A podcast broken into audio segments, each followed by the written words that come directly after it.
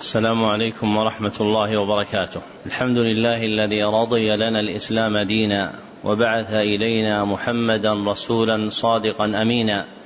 نحمده حق الحمد ونسأله التوفيق للرشد ونصلي ونسلم على سيد المرسلين وإمام المتقين وخاتم النبيين وعلى آله وصحابته الأخيار المنتجبين وتابعيهم بإحسان إلى يوم الدين. أما بعد فحدثنا الحسن بن عبد الهادي الحسني وهو أول حديث سمعته منه. قال حدثنا عبد الستار بن عبد الوهاب الدهلوي وهو أول حديث سمعته منه. قال حدثنا أحمد بن إبراهيم بن عيسى القضاعي وهو أول حديث سمعته منه. قال حدثنا عبد الرحمن بن حسن بن محمد بن عبد الوهاب التميمي وهو أول حديث سمعته منه. قال حدثنا عبد الرحمن بن حسن الجبرتي وهو أول حديث سمعته منه. قال حدثنا محمد بن محمد الحسيني وهو أول حديث سمعته منه. حاء وحدثنا عاليا درجة الحسن بن عبد الهادي الحسني وهو أول حديث سمعته منه. قال حدثنا عبد الستار بن عبد الوهاب الدهلوي وهو أول حديث سمعته منه. قال حدثنا محمد بن خليل الحسني وهو أول حديث سمعته منه. قال حدثنا محمد بن أحمد البهي وهو أول حديث سمعته منه. قال حدثنا محمد بن محمد الحسيني وهو أول حديث سمعته منه. قال حدثنا داود بن سليمان الخربتاوي وهو أول حديث سمعته منه. قال حدثنا محمد الفيومي المصري وهو أول حديث سمعته منه. قال حدثنا يوسف بن عبد الله الأرميوني وهو أول حديث سمعته منه. قال حدثنا عبد الرحمن بن أبي بكر السيوطي وهو أول حديث سمعته منه. قال حدثنا عبد الرحمن بن علي بن عمر بن الملقن وهو أول حديث سمعته منه. قال حدثنا جدي عمر بن علي بن الملقن وهو أول حديث سمعته منه. قال حدثنا محمد بن محمد الميدومي وهو أول حديث سمعته منه. قال حدثنا عبد اللطيف بن عبد بن عبد المنعم الحراني وهو أول حديث سمعته منه. قال حدثنا عبد الرحمن بن علي ابن الجوزي وهو أول حديث سمعته منه. قال حدثني إسماعيل بن أبي صالح النيسابوري وهو أول حديث سمعته منه. قال حدثنا أبي أحمد بن عبد الملك النيسابوري وهو أول حديث سمعته منه. قال حدثنا محمد بن محمد الزيادي وهو أول حديث سمعته منه. قال حدثنا محمد حدثنا أحمد بن محمد البزاز وهو أول حديث سمعته منه. قال حدثني عبد الرحمن ابن بشر ابن الحكم وهو أول حديث سمعته منه. قال حدثني سفيان بن عيينة وهو أول حديث سمعته منه. عن عمرو بن دينار عن أبي قابوس مولى عبد الله بن عمرو بن العاص عن عبد الله بن عمرو عن أبي قابوس مولى عبد الله بن عمرو بن العاص عن عبد الله بن عمرو بن العاص رضي الله عنهما عن رسول الله صلى الله عليه وسلم قال الراحمون يرحمهم الرحمن. ارحموا من في الأرض يرحمكم من في السماء.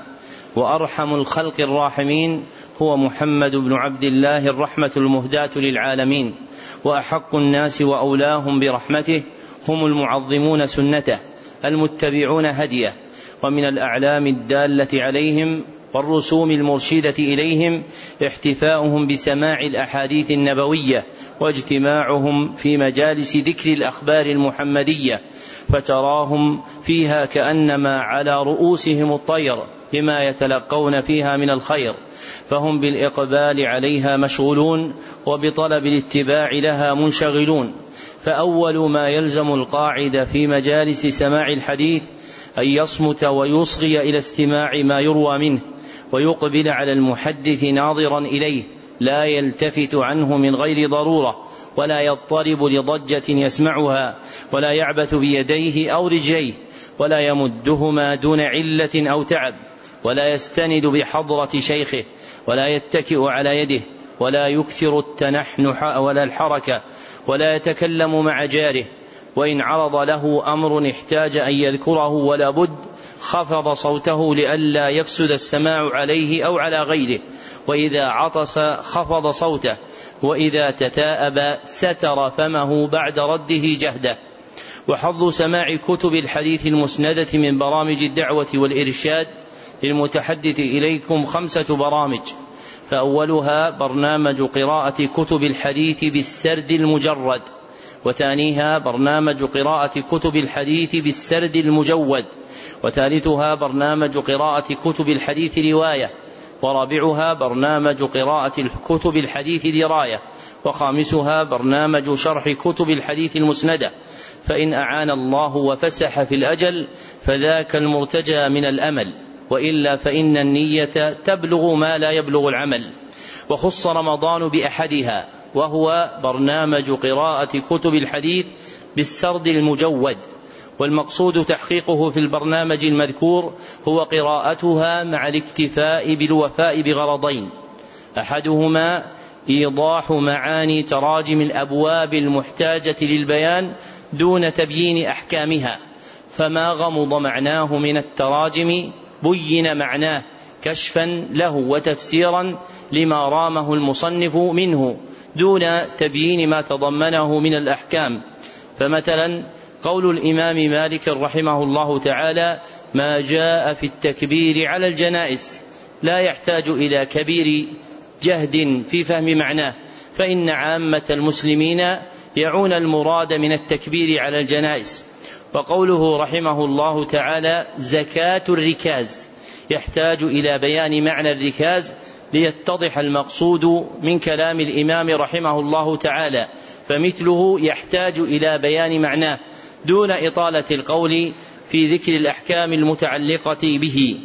والآخر ذكر قواعد تعين على معرفة رواتها والقواعد المرادة هي القواعد المفردة المتعلقة بالراوي نفسه دون ملاحظة سياق الإسناد. فقواعد معرفة الرواة قسمان. فالقسم الأول القواعد المفردة. كقولنا مثلا في ابن شهاب إن المذكور بهذه الكنية في موطأ الإمام مالك هو محمد بن مسلم ابن عبيد الله بن عبد الله ابن شهاب الزهري كما سيأتي بيانه في موضعه. فهذه قاعدة مفردة تتعلق بالراوي نفسه. والقسم الثاني القواعد المركبة وهي التي تتعلق بالإسناد كله إذ لا يتمكن الناظر في السند من معرفة تعيين أحد الرواة إلا بالنظر إلى شيخه أو الراوي عنه فيتركب من ذلك قواعد عدة فمثلا ما وقع في البخاري من إبهام سفيان يسهل تعيينه لمن وعى الرواة الذين حدثوا عن سفيان بن عيينة من شيوخ البخاري. فقول البخاري في صدر صحيحه حدثنا الحميدي عبد الله بن الزبير قال حدثنا سفيان. فسفيان المذكور هنا هو ابن عيينة الثوري لأن الحميدي لم يحدث إلا عن ابن عيينة دون الثوري. فهذه قاعدة مركبة. وهذه القواعد المذكورة إفرادا وتركيبا مما يتعلق بمعرفة الرواة نوعان. أحدهما قواعد خاصة تختص بكتاب واحد ككتاب الموطأ أو كتابين كالصحيحين أو عدة كتب كالكتب الستة. والنوع الثاني قواعد عامة تعم جميع الرواة. كذكر أن أبيض في الرواة ليس إلا أبيض بن حمال رضي الله عنه أحد أصحاب النبي صلى الله عليه وسلم. فهذه قاعدة عامة في كتب الرواية قاطبة. وهذا العلم وهو قواعد معرفة الرواة من العلوم التي قلت العناية بها عند المتأخرين وكانت قبل في مدارك الحفاظ ظاهرة. لأن علوم الحديث قائمة على الحفظ والحفظ يعجز صاحبه عن اللفظ ولهذا تجد كلام الأوائل من الحفاظ في تعليل الرواة في تعليل المرويات أو بيان أحوال الرواة قليلا لأن الحفظ يحبس عن اللفظ بخلاف علوم الفقه كالقواعد والأصول فإنها لانبنائها على الفهم غالبا فإنها لبنائها على الفهم غالبا تسهل بيانها وتشييدها. فيحتاج علم الحديث إلى صياغة لكثير من جمله ومسائله تقربه إلى المتأخرين وذلك بضبطه بقواعد تعين على ذلك من جملتها قواعد معرفة الرواة. وكان من أشياخنا رجل شديد المعرفة بذلك وهو الشيخ محمد بن عبد الله الصومالي رحمه الله تعالى. وله رسالة وجيزة اسمها معرفة رواة البخاري وهي فتح الباب في هذه القواعد. فمن وعى منهجه في ذلك وبنى عليه استطاع أن يشيد في علمه جملة من قواعد معرفة الرواة. وهي قواعد أخذت من درسه في شرح البخاري غير مستوفاة فقد ترك مقيدها كثيرا مما ذكره الشيخ في شرح البخاري أو في كتبه الأخرى. لكن المقصود ذكر أنموذج يبني عليه طالب العلم إذا أدركه وفهمه. وإن من أجل المصنفات الجامعة للأحاديث النبوية وأحسن التآليف الحافلة بالأخبار المحمدية كتاب الموطأ للإمام مالك بن أنس الأصبحي رحمه الله تعالى المتوفى سنة تسع وسبعين ومائة وأشهر رواياته عنه رواية صاحبه يحيى بن يحيى الليثي المتوفى سنة أربع وثلاثين ومائتين واتصلت بروايتها من وجوه متعددة سماعا عن جماعة من الشيوخ. من عواليها ما أخبرني به محمد الفاضل ابن محمد التجلاوي قراءة عليه. قال أخبرنا عوض الكريم الرفاعي الأزهري. قال أخبرنا أحمد بن محجوب الرفاعي الأزهري. قال أخبرنا أحمد بن أحمد العميري الشباسي. قال أخبرنا محمد بن محمد الأمير الكبير. إجازة إن لم يكن سماعا. قال أخبرنا علي بن محمد العربي السقاط قال أخبرنا عبد الله بن سالم البصري. قال أخبرنا عيسى بن محمد الثعالبي. قال أخبرنا سلطان بن أحمد المزاحي. قال أخبرنا أحمد بن خليل السبكي. قال أخبرنا محمد بن أحمد الغيطي. قال أخبرنا عبد الحق بن محمد السنباطي ومحمد بن أحمد النجار. قال أخبرنا الحسن بن محمد الحسني قال أخبرنا الحسن بن أيوب الحسني قال أخبرنا محمد بن جابر الوادي آشي. قال أخبرنا عبد الله بن هارون القرطبي. قال أخبرنا أحمد بن يزيد القرطبي. قال أخبرنا محمد بن عبد الحق الخزرجي. قال أخبرنا محمد بن فرج مولى بن الطلاع. قال أخبرنا يونس بن عبد الله الصفار. قال أخبرنا يحيى بن عبد الله الليثي. قال أخبرنا عم والدي عبيد الله عبيد الله ابن يحيى الليثي. قال أخبرنا أبي. قال أخبرنا مالك بن أنس بجميعه إلا فوتا معلوما وهو قدر ورقة من كتاب الاعتكاف. لم يسمعها أو شك في سماعها. من قول مالك خروج المعتكف للعيد إلى تمام كتاب الاعتكاف. فرواه يحيى سماعا عن زياد بن عبد الرحمن القرطبي قال أخبرنا مالك وهذا إسناد متصل بالسماع كله إلا طبقة واحدة وهي رواية أحمد بن أحمد العميري الشباسي عن شيخه الأمير وكان مختصا به إلا أني لم أقف على تصريح بالسماع والرواية لا تكون بالظن والتخمين وإنما بالسماع المحقق المؤكد فإنه لا مدخل للظنون والتخرصات في إثبات المسموعات وهو من أجل الأسانيد التي يروى بها الموطأ بل هو أعلاها بحمد الله اليوم. وموطأ الإمام مالك برواية يحيى بن يحيى الليثي هو الكتاب المعقود العزم على إقرائه في هذه الأيام بعد صلاة الفجر. وفق المنهج السابق لبرنامج قراءة كتب الحديث بالسرد المجود من الاقتصار على المطلبين آنفي الذكر. والأصل المعتمد للقراءة منه هو الطبعة التي عني بتحقيقها الشيخ محمد بن مصطفى محمد مصطفى الأعظم وفقه الله. وقامت بطبعها مؤسسة الشيخ زايد النهيان للأعمال الخيرية والإنسانية وهي طبعة نفيسة تكاد تكون أفضل الطبعات الموجودة بأيدي الناس وهي مفتقرة إلى تكميلها بوجوه لكنها على الأقل أحسن ما يقرأ منه كتاب الموطأ حتى اليوم وهي طبعة خيرية لا تباع قليلة الوجود. وقد تفضل القائمون على المؤسسة المذكورة بإهدائها إلى طلاب العلم ممن يحضر هذا الدرس بحمد الله عز وجل ولجماعة من الإخوة مساع مشكورة وجهود مبرورة في تحصيلها. وهم الشيخ خميس اليماحي من الإمارات والشيخ المنذر السحيباني ونائف آل عبد الله وعبد الله الدغيربي من السعودية جزاهم الله خيرا. فلهم حق عليكم في الدعاء لهم بتيسير وجود هذه الطبعة في أيديكم. وكيفية الاستفادة من الكتاب المقروء فوق ما يلقى إلى السامع فيقيده من الفوائد هو العناية بأمرين. أحدهما الفوائد الواضحة. التي تمر بك في أثناء القراءة. فإذا مرت بك فائدة واضحة فقيدها بما يدل عليها إما بوضع خط بقلم أسفل منها أو بالإشارة إلى موضعها في طرة الكتاب.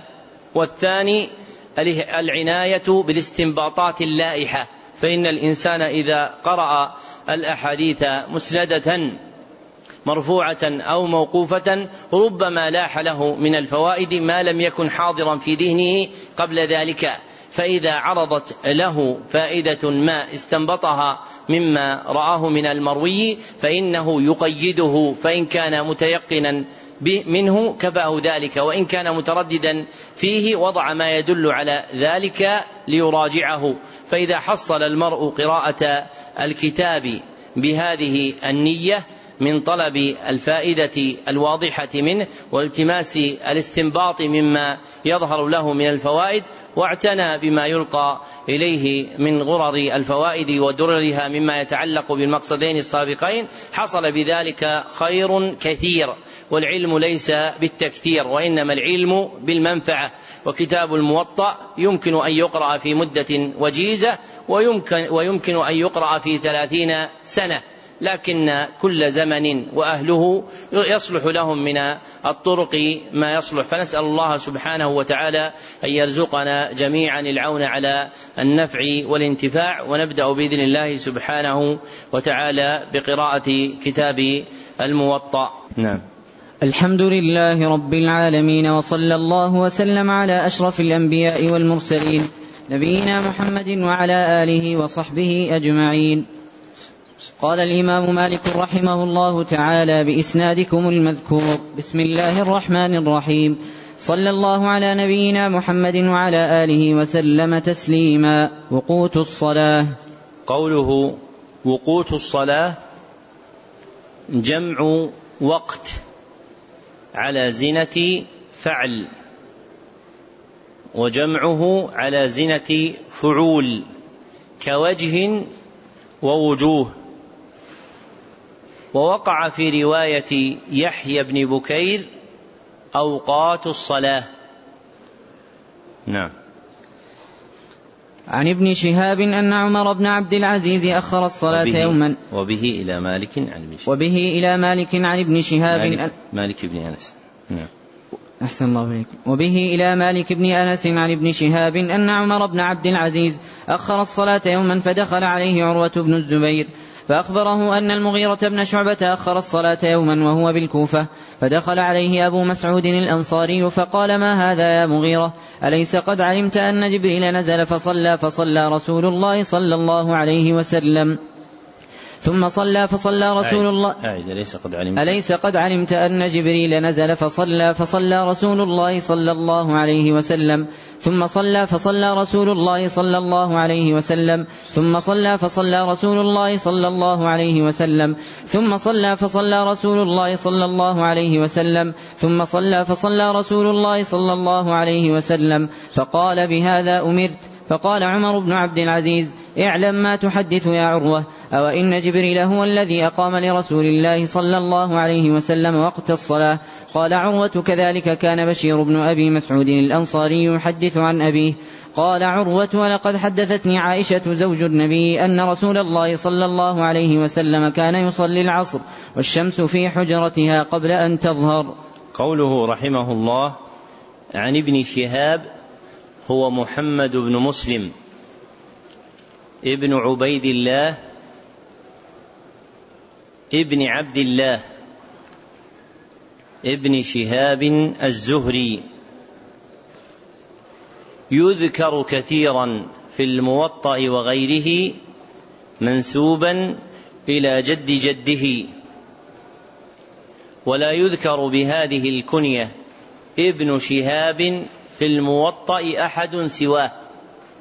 فما وقع في أسانيد الموطأ عن ابن شهاب فالمراد به محمد بن مسلم ابن عبيد الله محمد بن مسلم ابن عبيد الله ابن عبد الله ابن شهاب الزهري وجمهور كتب الرواية.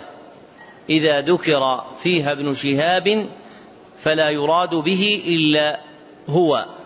فإن في الرواة خارج الموطأ من يذكر بهذه الكنية ابن شهاب لكن الأغلب إرادة ابن شهاب الزهري بها دون غيره ممن عرف بهذه الكنية. وقوله كان بشير بن أبي مسعود بشير بفتح أوله ولم يأتي في رواة الموطأ إلا بهذه الصورة. سوى راو واحد هو بشير بن يسار. هو بشير بن يسار بضم أوله.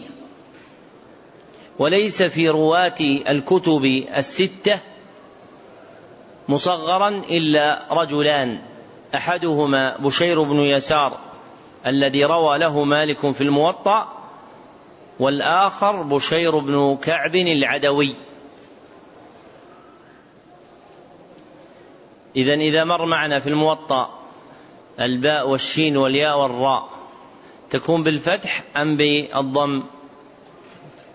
تكون بالفتح بشير إلا راويا واحدا وهو بشير بن يسار.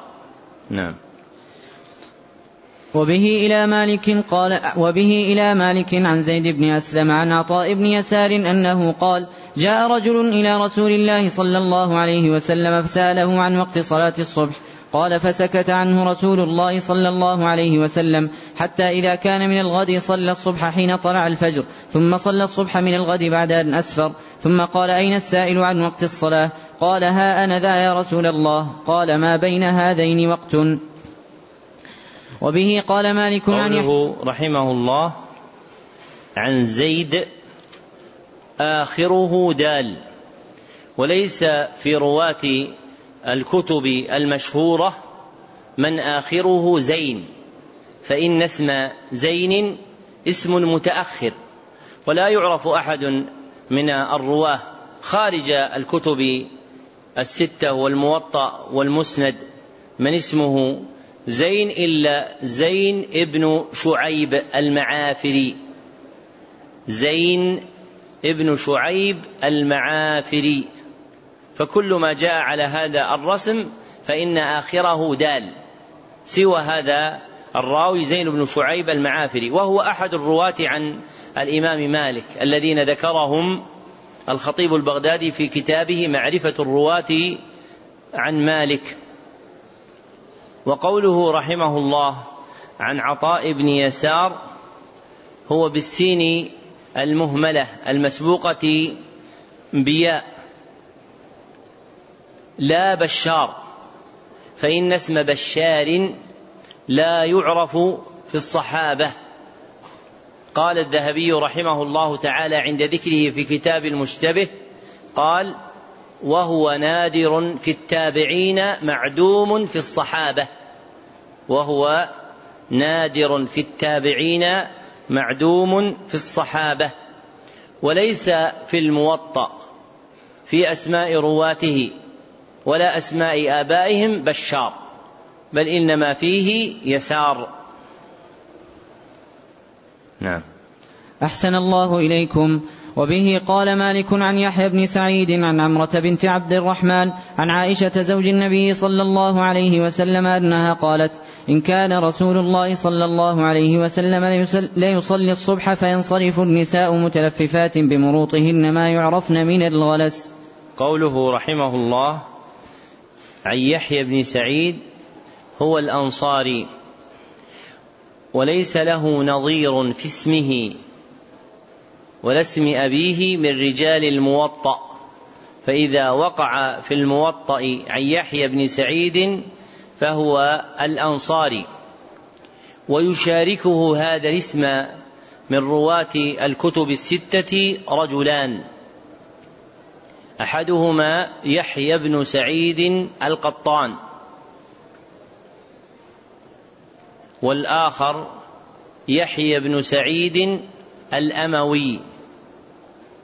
فترشح من هذا أن يحيى بن سعيد إذا ذكر في الموطأ فهو من الأنصاري وأما في رواة الكتب الستة فإن المسمين بيحيى بن سعيد ثلاثة أحدهم الأنصاري التابعي والثاني القطان والثالث إيش؟ الأموي ولا الأموي؟ يجوز الوجهان وهو في النسب يذكر مما شذ لأن أصله نسبته نسبته إلى أمي أمية بضم أوله فذكروا شذوذه وأنه يقال في النسبة إليه الأموي ففيه وجهان أشهرهما الفتح. نعم.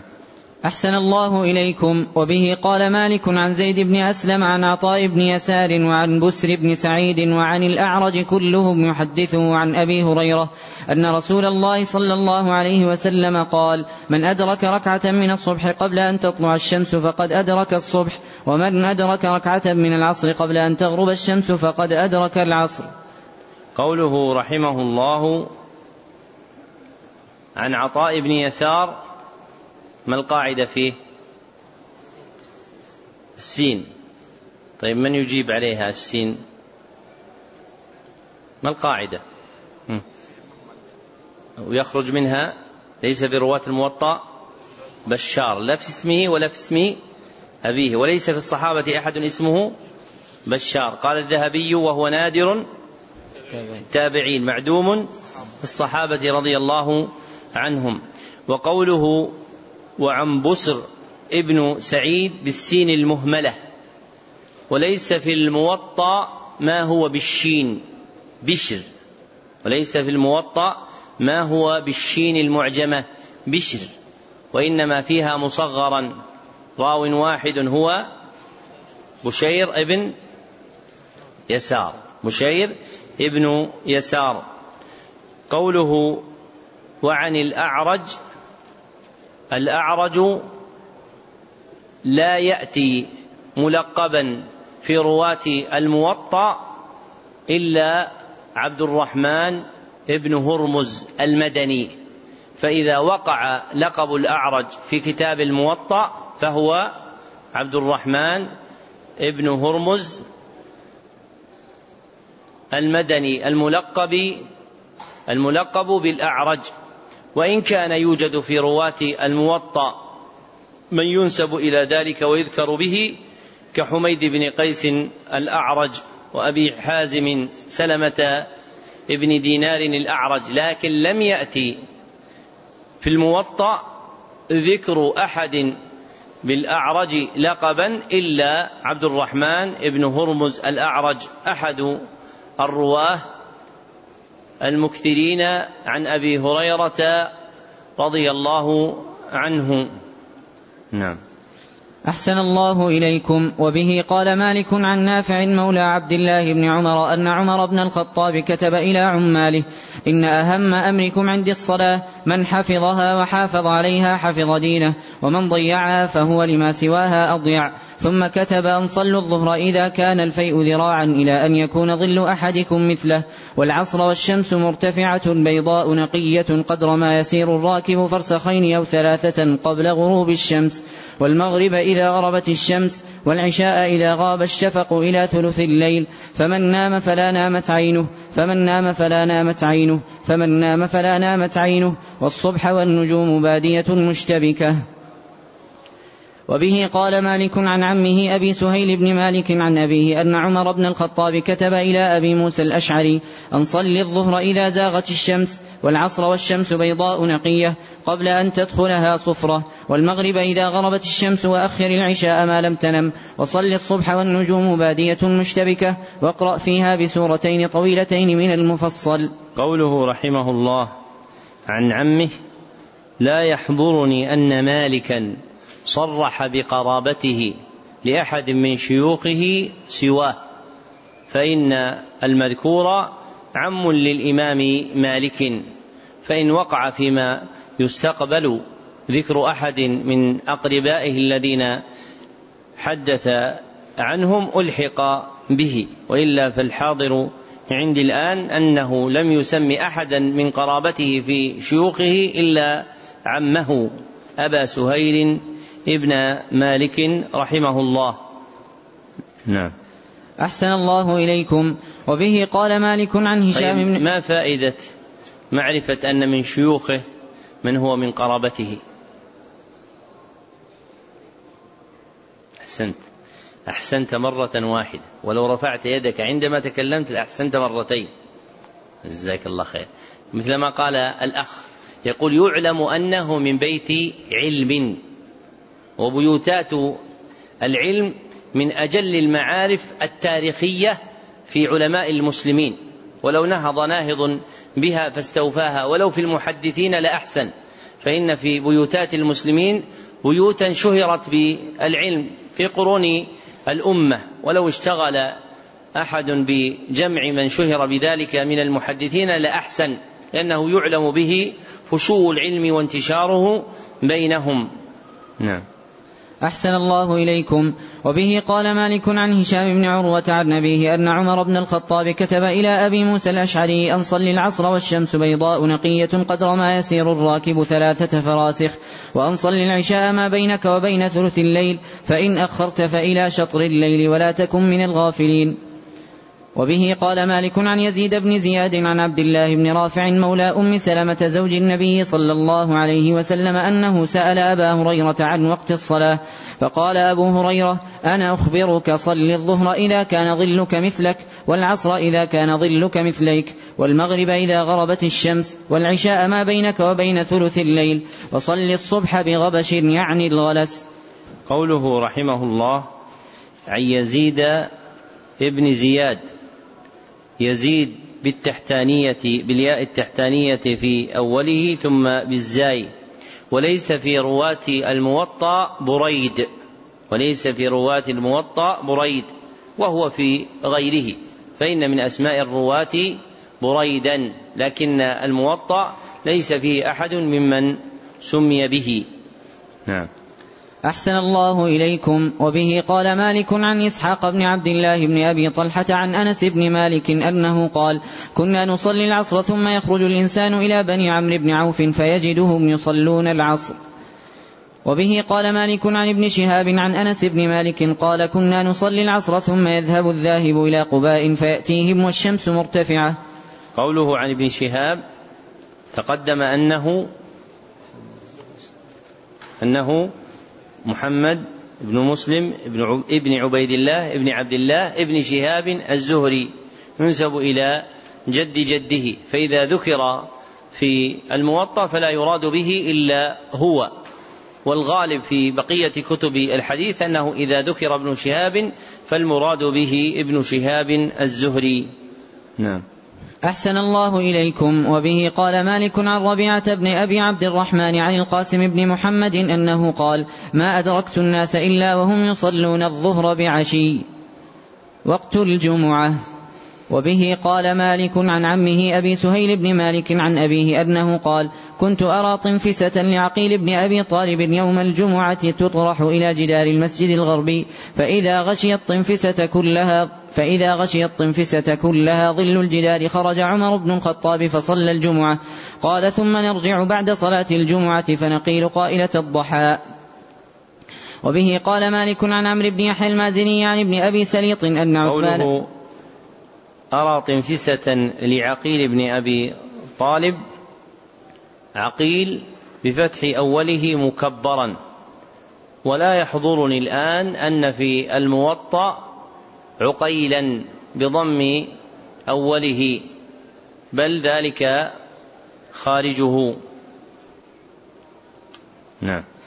أحسن الله إليكم. وبه قال مالك عن عمرو بن يحيى المازني عن ابن أبي سليط أن عثمان بن عفان صلى الجمعة بالمدينة وصلى العصر بملل. قال مالك وذلك للتهجير وسرعة السير.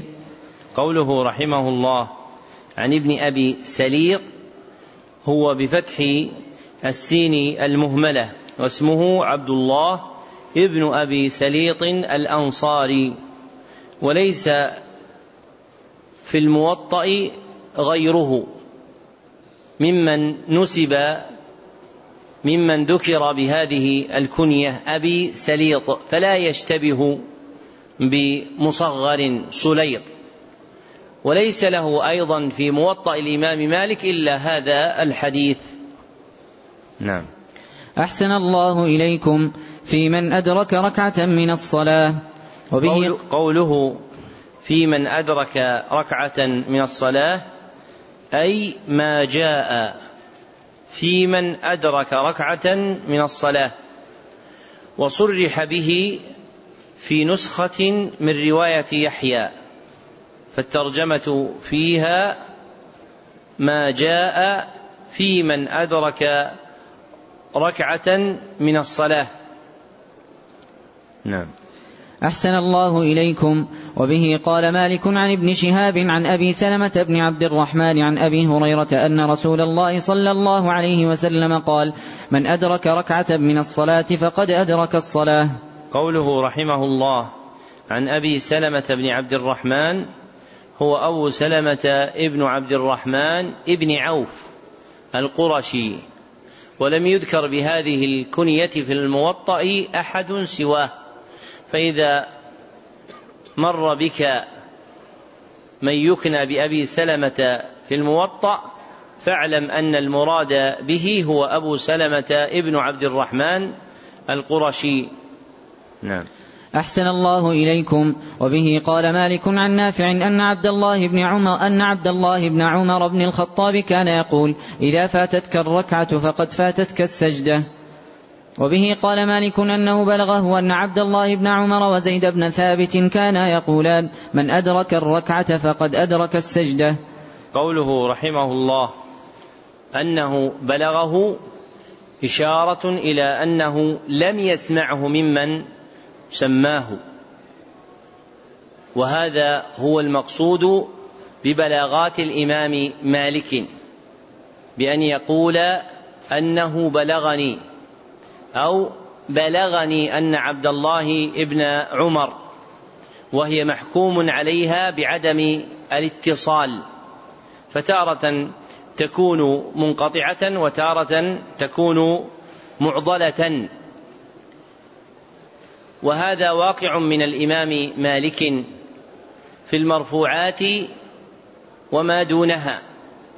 وقد ذكر أن المرفوعات التي وقعت في الموطأ بلاغا مما وصل إلا أربعة أحاديث لم يوقف عليها موصولة ولدفع هذه الظنة صنف أبو عمرو بن الصلاح جزءا نافعا اسمه إبانة الأحاديث الأربعة المنقطعة التي ذكرها مالك في موطئه وسنقرأه إن شاء الله تعالى في أحد المجالس في ما يستقبل من مجالس الموطأ بإذن الله.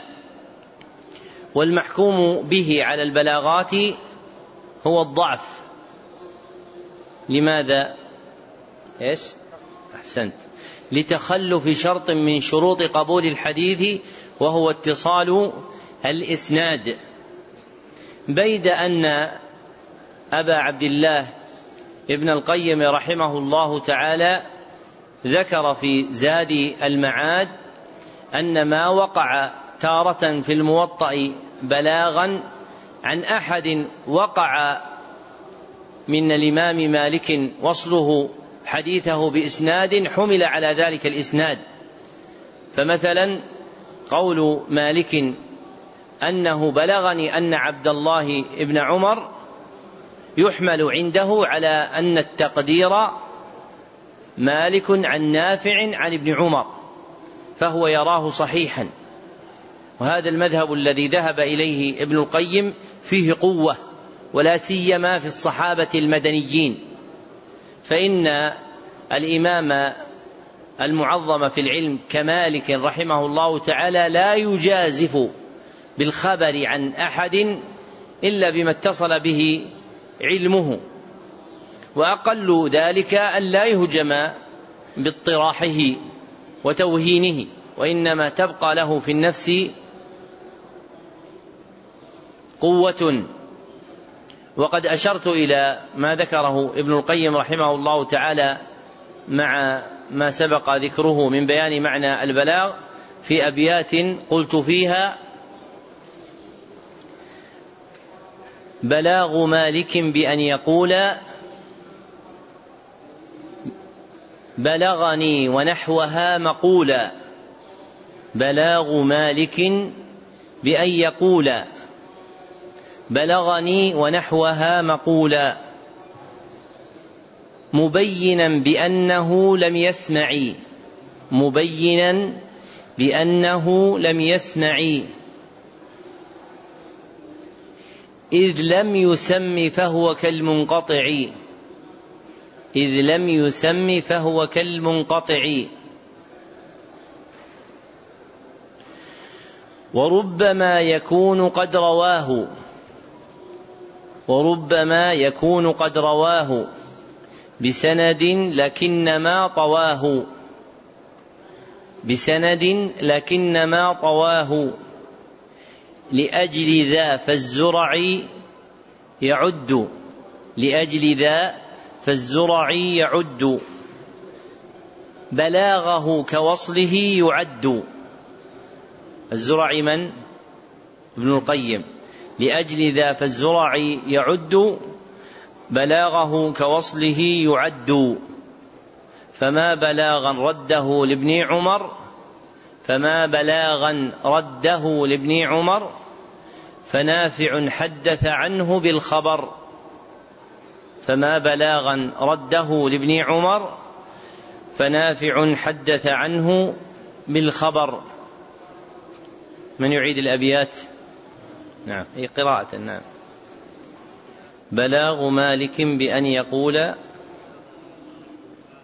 بلغني ونحوها مقولا. نعم. مبينا بأنه لم يسمع إذ لم يسم فهو كالمنقطع. وتشبيهه بالمنقطع يعني من جهة عدم الاتصال لأنه قد يكون معضلا. نعم. وربما يكون قد رواه بسند لكنما طواه. لأجل ذا فالزرع يعد بلاغه كوصله يعد. فما بلاغا رده لابن عمر؟ فنافع حدث عنه بالخبر. نافع يعني من؟ مولى عبد الله بن عمر رضي الله عنه وعن أبيه. نعم. أحسن الله إليكم. وبه قال مالك أنه بلغه أن أبا هريرة رضي الله عنه كان يقول من أدرك الركعة فقد أدرك السجدة ومن فاته قراءة أم القرآن فقد فاته خير كثير. قوله أنه بلغه مثل سابقه. يا أخي لماذا لا تكتب؟ أكتب جزاك الله خير. نعم. إذا كان ليس معك قلم أكتب. نعم. أحسن نعم. الله إليكم ما جاء في دلوك الشمس وغسق الليل. قوله رحمه الله دلوك باب ما جاء في دلوك الشمس. دلوك الشمس زوالها بميلها عن وسط السماء إلى جهة عن وسط السماء إلى جهة الغروب. زوالها بميلها عن وسط السماء إلى جهة الغروب. وقوله وغسق الليل غسق الليل ظلمته. وهذه الترجمة باب ما جاء في من أمهات التراجم في موطأ الإمام مالك. فإن مالكا رحمه الله تعالى أورد على هذا البناء مئة وثمانية مئة وثمان وستين ترجمة. كلها يبدأها بقوله باب ما جاء في ثم يذكر بعده ما يذكر. فالمراد بأمهات التراجم في كتاب ما ما كثر تكراره. وتكثير تكراره يدل على إيش؟ على جلالته وأهميته. يدل على جلالته وأهميته. نعم. أحسن الله إليكم. وبه قال مالك عن نافع أن عبد الله بن عمر كان يقول دلوك الشمس ميلها. وبه قال مالك عن داود بن الحصين قال أخبرني مخبر أن عبد الله بن عباس كان يقول دلوك الشمس إذا فاء الفيء وغسق الليل اجتماع الليل وظلمته. قوله رحمه الله عن داود بن الحصين هو بضم الحاء. وليس في الموطأ من هو بفتحها حصين. بل القاعدة المضطردة في الموطأ وغيره أنه بضمها. إلا أبا حصين عثمان ابن عامر الكوفي صاحب أبي صالح السمان. فإذا وقع أبو حصين فإنه بفتح الحاء أبو حصين عن أبي صالح عن أبي هريرة. ولم يأت معجما حضين بالضاء لا بالصاد إلا في راو واحد في رواة الحديث. هو حضين بن المنذر. وما انتسب إليه من أولاده وأولاد أولاده. فليس في الرواة حضين بن المنذر إلا رجل من التابعين بالضاد المعجمة والباقي هو بالصاد المهملة والأصل فيه الضم ويفتح في أبي حصين عثمان بن عاصم الكوفي. نعم. أحسن الله إليكم جامع الوقوت. قوله رحمه الله جامع الوقوت وقع في نسخة من رواية يحيى جامع الوقت. وتقدم أن الوقوت فعول جمع وقت على زنة فعل كوجه ووجوه والجامع ما ينتظم تحته مسائل متفرقة ما ينتظم. تحته مسائل متفرقة لا ترجع إلى بقية أبواب الكتاب. وهذه الترجمة جامع من أمهات التراجم في موطأ الإمام مالك فقد عقد بها إحدى وأربعين بابا كلها جامع كذا وكذا كقوله جامع الوقوت. أو قوله جامع المناسك. ثم ختم الإمام مالك كتابه الموطأ بكتاب الجامع. وهو من مخترعات الإمام مالك في التبويب. ذكره ابن العربي في كتاب القبس. ثم تتابع المحدثون على الاقتداء بالإمام مالك رحمه الله تعالى فصاروا يقيدون في تراجمهم بابا أو كتابا فيقولون كتاب الجامع أو باب الجامع. وقع ذلك في سنن الترمذي والنسائي وصحيح ابن خزيمة وغيرهم. نعم. أحسن الله إليكم. الآن, الآن مر علينا من أمهات التراجم في الموطأ كم؟ اثنتان. أحسنت. ما جاء في والثانية جامع. نعم. أحسن الله إليكم. وبه قال مالك عن نافع عن عبد الله بن عمر أن رسول الله صلى الله عليه وسلم قال الذي تفوته صلاة العصر كأنما وتر أهله وماله. وبه قال مالك عن يحيى بن سعيد أن عمر بن الخطاب انصرف من صلاة العصر فلقي رجلا لم يشهد العصر فقال ما حبسك عن صلاة العصر؟ فذكر له الرجل عذرا فقال له عمر طففت. وبه من إلى من يحيى بن سعيد؟ سم. نعم. يحيى بن سعيد الأنصاري. هذا إذا وقع في الموطأ. وأما رواة الكتب الستة المسمون بيحيى بن سعيد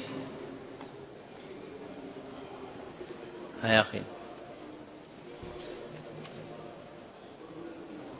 يحيى بن سعيد القطان ويحيى بن سعيد الأموي ويحيى بن سعيد الأنصاري وهو راوي حديث إنما الأعمال بالنيات الكتب الستة فإنه من طريقه. نعم. أحسن الله إليكم. وبه إلى يحيى قال قال مالك ويقال لكل شيء وفاء وتطفيف. وبه قال مالك عن يحيى بن سعيد أنه كان يقول إن المصلي ليصلي الصلاة وما فاته وقتها ولما فاته من وقتها أعظم أو أفضل من أهله وماله. هذه الكلمة السابقة. نحن لن ننبهكم كل مرة ولكن قول مالك ويقال لكل شيء وفاء وتطفيف. هذه من الفوائد الواضحة هذه كلمة عظيمة. كل شيء له وفاء وتطفيف في الأمور كلها. فمثل هذه الفوائد النفيسة يعلقها الإنسان من كلمات الإمام مالك أو غيره مما سيمر معنا إن شاء الله تعالى من كلام أهل العلم رحمهم الله تعالى. نعم. أحسن الله إليكم. وبه إلى يحيى قال قال مالك من أدركه الوقت وهو في سفر فأخر الصلاة ساهيا أو ناسيا حتى قدم على أهله إنه إن كان قدم على أهله وهو في الوقت فإنه يصلي صلاة المقيم وإن كان قدم وقد ذهب الوقت فليصلي صلاة المسافر لأنه إنما يقضي مثل الذي كان عليه. قال مالك وهذا الأمر الذي أدركت عليه الناس وأهل العلم ببلدنا. وبه قال مالك الشفق الحمرة الشفق الحمرة التي في المغرب فإذا ذهبت الحمرة فقد وجبت صلاة العشاء وخرج وخرج وخرجت من وقت المغرب. وبه قال مالك عن نافع أن عبد الله بن عمر أغمي عليه فذهب عقله فلم يقض الصلاة.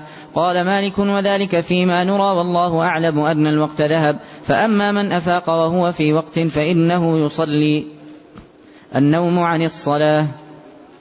وبه قال مالك عن ابن شهاب عن سعيد بن المسيب أن رسول الله صلى الله عليه وسلم حين قفل من خيبر أسرى حتى إذا كان من آخر الليل عرس وقال لبلال اكلأ لنا الصبح ونام رسول الله صلى الله عليه وسلم وأصحابه وكلأ بلال ما قدر له ثم استسند إلى راحلته وهو مقابل وهو مقابل الفجر فغلبته عيناه فلم يستيقظ رسول الله صلى الله عليه وسلم ولا بلال ولا أحد من الركب حتى ضربتهم الشمس. ففزع رسول الله صلى الله عليه وسلم فقال بلال يا رسول الله أخذ بنفس الذي أخذ بنفسك. فقال رسول الله صلى الله عليه وسلم اقتادوا. فبعثوا رواحلهم واقتادوا شيئا ثم أمر رسول الله صلى الله عليه وسلم بلالا فأقام الصلاة فصلى بهم رسول الله صلى الله عليه وسلم الصبح ثم قال حين قضى الصلاة من نسي الصلاة فليصلها إذا ذكرها فإن الله تبارك وتعالى يقول في كتابه وأقم الصلاة لذكري وبه قال مالك قوله عن ابن شهاب هو محمد ابن مسلم ابن عبيد الله ابن عبد الله ابن شهاب الزهري. نعم. أحسن الله إليكم. وبه قال مالك عن زيد بن أسلم أنه قال عرس رسول الله صلى الله عليه وسلم ليلة بطريق مكة ووكل بلالا أن يوقظهم للصلاة. فرقد بلال ورقدوا حتى استيقظوا وقد طلعت عليهم الشمس فاستيقظ القوم وقد فزعوا فأمرهم رسول الله صلى الله عليه وسلم أن يركبوا حتى يخرجوا من ذلك الوادي. وقال إن هذا واد به شيطان فركبوا حتى خرجوا من ذلك الوادي. ثم أمرهم رسول الله صلى الله عليه وسلم أن ينزلوا وأن يتوضأوا وأمر بلالا أن ينادي بالصلاة أو يقيم فصلى رسول الله صلى الله عليه وسلم بالناس ثم انصرف إليهم وقد رأى من فزعهم فقال يا أيها الناس إن الله قبض أرواحنا ولو شاء لردها إلينا في حين غير هذا. فإذا رقد أحدكم عن الصلاة أو نسيها ثم فزع إليها فليصلها كما كان يصليها في وقتها. ثم التفت رسول الله صلى الله عليه وسلم إلى, إلى أبي بكر الصديق فقال إن الشيطان أتى بلالا وهو قائم يصلي فأضجعه فلم يزل يهدئه كما يهدأ الصبي حتى نام.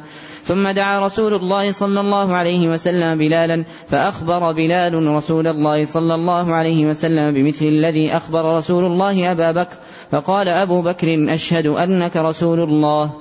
زيد ما قاعدتها؟ الجواب عن زيد بن أسلم ما قاعدة زيد؟ نعم.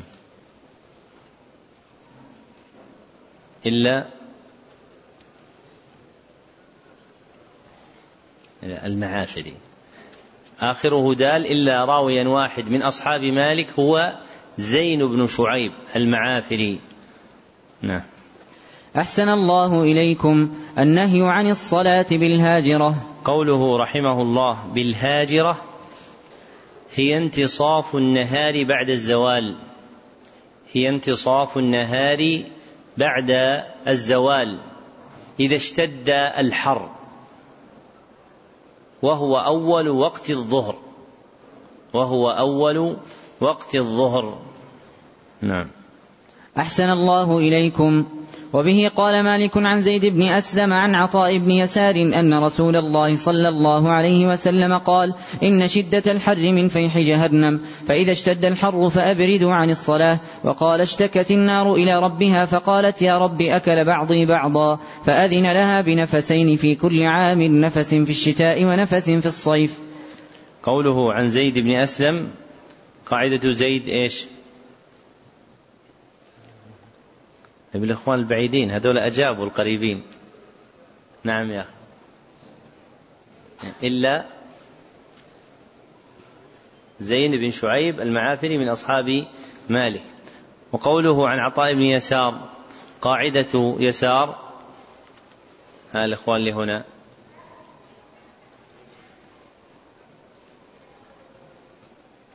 ها يا أخي نعم. أنت. نعم. أحسنت. ما في بشار إن شاء الله. مثل ما قال الأخ يعني لا يوجد من الرواة من اسمه بشار في الموطأ وإنما هو يسار. وذكرنا أن بشارا في الصحابة معدوم لا يوجد كما ذكر الذهبي وهو نادر في التابعين. نعم. أحسن الله إليكم. وبه قال مالك عن عبد الله بن يزيد عن عبد الله بن يزيد مولى الأسود بن سفيان عن أبي سلمة بن عبد الرحمن وعن محمد بن عبد الرحمن بن ثوبان عن أبي هريرة رضي الله عنه أن رسول الله صلى الله عليه وسلم قال إذا اشتد الحر فأبردوا عن الصلاة فإن شدة الحر من فيح جهنم.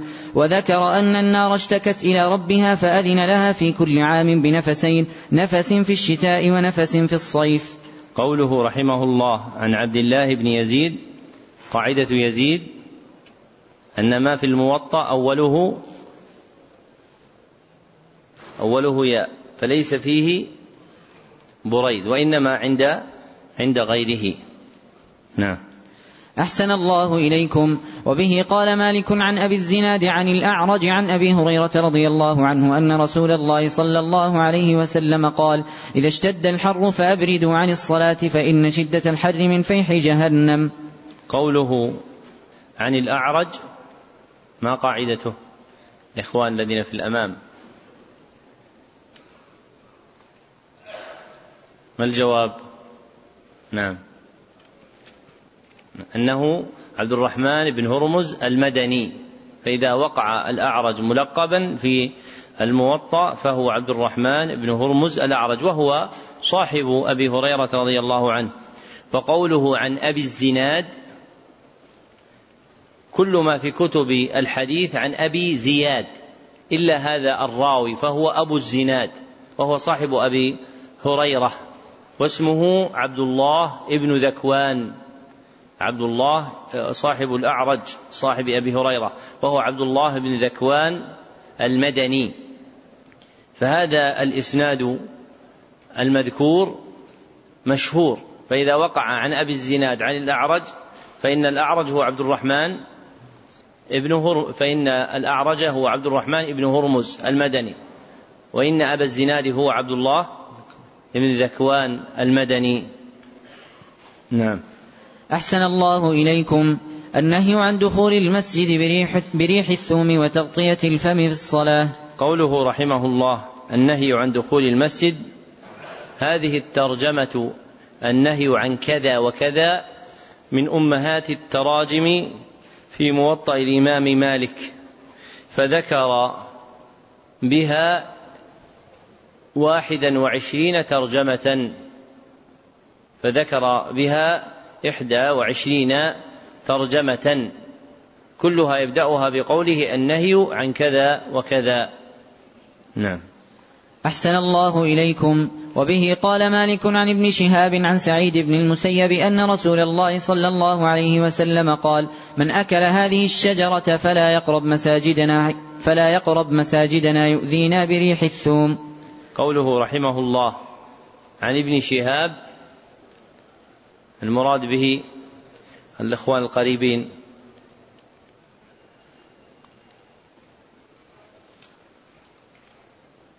فإن أبيتم الإخوان اللي هنا يا عبد القادر. أحسنت. هو محمد بن مسلم بن عبيد الله ابن عبيد الله بن عبد الله ابن شهاب الزهري رحمه الله. نعم. أحسن الله إليكم. وبه قال مالك عن عبد الرحمن بن المجبر أنه كان يرى سالم بن عبد الله إذا رأى الإنسان يغطي فاه وهو يصلي جبذ الثوب عن فيه جبذا شديدا حتى ينزعه عن فيه. قوله رحمه الله عن عبد الرحمن المجبر هو بتشديد الباء الموحدة مفتوحة وليس في الرواة في الموطأ. ولا في غيره. المجبر إلا هو أو من نسب إليه.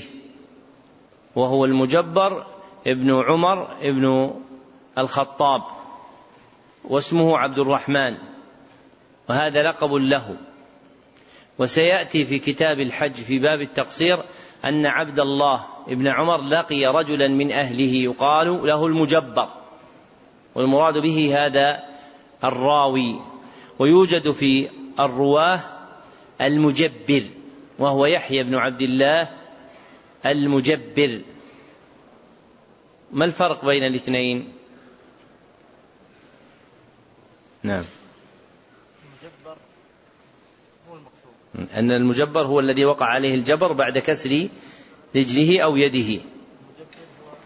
والمجبر هو الجابر ولذلك يحيى هذا يذكر أحيانا يقال يحيى الجابر. نسبة إلى ما كان يمتهنه من صناعة التجبير في الطبابة. نعم. أحسن الله إليكم العمل في الوضوء. قوله رحمه الله العمل في الوضوء أي ما ينبغي فيه من الأحكام المبينة شرعا. أي ما ينبغي فيه من الأحكام المبينة شرعا. وهذه الترجمة من أمهات التراجم في موطأ الإمام مالك. فقد ذكر مالك سبعا وعشرين ترجمة. يبدأها بقوله العمل في كذا وكذا. نعم. أحسن الله إليكم. وبه قال مالك عن عمرو بن يحيى المازني عن أبيه أنه قال لعبد الله بن زيد بن عاصم وهو جد عمرو بن يحيى وكان من أصحاب رسول الله صلى الله عليه وسلم. هل تستطيع أن تريني كيف كان رسول الله صلى الله عليه وسلم يتوضأ؟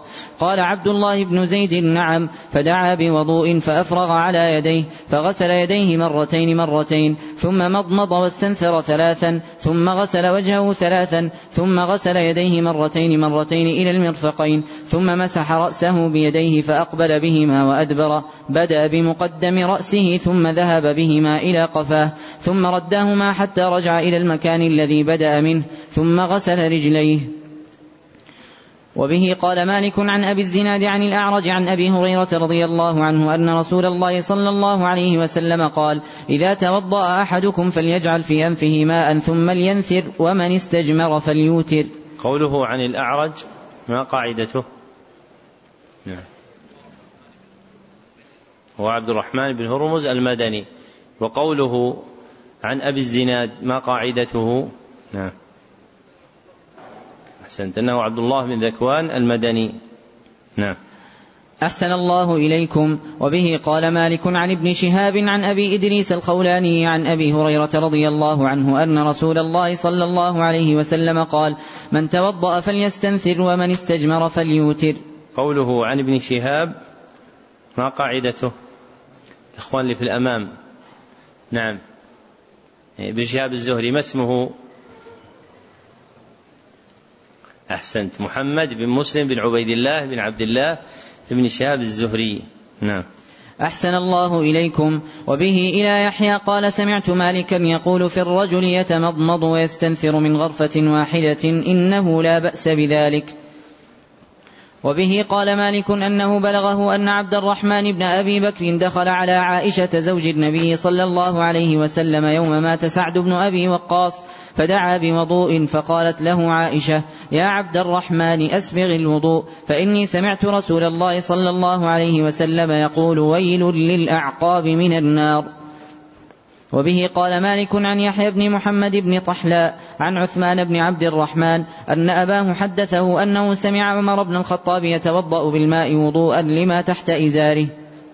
قوله رحمه الله يحيى ابن محمد ابن طحلاء لا تعرف هذه الكنية ابن طحلاء إلا لمحمد بن طحلاء وابنيه يحيى ويعقوب وابنيه يحيى ويعقوب. وعن يحيى روى الإمام مالك في موطئه. وعن يحيى روى الإمام مالك في موطئه. وأما يعقوب فلم يحدث عنه مالك في الموطأ. فإذا وقع في الموطأ ابن طحلاء فالمراد به من شيوخ مالك يحيى ابن محمد ابن طحلاء ابن طحلاء. نعم. أحسن الله إليكم. وبه إلى يحيى قال سئل مالك عن رجل توضأ فنسي فغسل وجهه قبل أن يمضمض أو غسل ذراعيه قبل أن يغسل وجهه. فقال أما الذي غسل وجهه قبل أن يمضمض فليمضمض ولا يعد غسل وجهه. وأما الذي غسل ذراعيه قبل وجهه فليغسل وجهه ثم ليعد غسل ذراعيه حتى يكون غسلهما بعد وجهه إذا كان في مكانه أو بحضرة ذلك. وبه إلى يحيى قال وسئل مالك عن رجل نسي أن يمضمض أو يستنثر حتى صلى فقال ليس عليه أن يعيد صلاته وليمضمض أو ليستنثر لما يستقبل إن كان يريد أن يصلي. وضوء النائم إذا قام إلى الصلاة. وبه قال مالك عن أبي الزناد عن الأعرج عن أبي هريرة رضي الله عنه أن رسول الله صلى الله عليه وسلم قال إذا استيقظ أحدكم من نومه فليغسل يده قبل أن يدخلها في وضوئه فإن أحدكم لا يدري أين باتت يده. قوله عن الأعرج ما قاعدتها؟ نعم يا أخي. عبد الرحمن بن هرمز المدني. وقوله عن أبي الزناد ما قاعدتها؟ نعم. عبد الله بن ذكوان المدني. ولم يأتي عن أبي الزناد إلا هذا الرجل أو ابنه ابن أبي الزناد. وما عدا ذلك فهو أبو زياد. نعم. أحسن الله إليكم. وبه قال مالك عن زيد بن أسلم أن عمر بن الخطاب قال إذا نام أحدكم مضطجعا فليتوضأ. قوله عن زيد بن أسلم زيد آخره دال سوى زين بن شعيب المعافري أحد أصحاب مالك الراوين عنه. نعم. أحسن الله إليكم. وبه قال مالك عن زيد بن أسلم أن تفسير هذه الآية يا أيها الذين آمنوا إذا قمتم إلى الصلاة فاغسلوا وجوهكم وأيديكم إلى المرافق وامسحوا برؤوسكم وأرجلكم إلى الكعبين أن ذلك إذا قمتم من المضاجع يعني النوم. وبه إلى يحيى قال قال مالك الأمر عندنا أنه لا يتوضأ من رعاف ولا من دم ولا من قيح يسيل من الجسد ولا يتوضأ إلا من حدث يخرج من ذكر أو دبر أو نوم. وبه قال مالك عن نافع أن ابن عمر كان ينام جالسا ثم يصلي ولا يتوضأ. الطهور للوضوء. قوله رحمه الله الطهور للوضوء أي الماء المستعمل في طهارة الوضوء أي الماء المستعمل في طهارة الوضوء فهو الماء الذي يتطهر به المتوضئ. نعم. أحسن الله إليكم.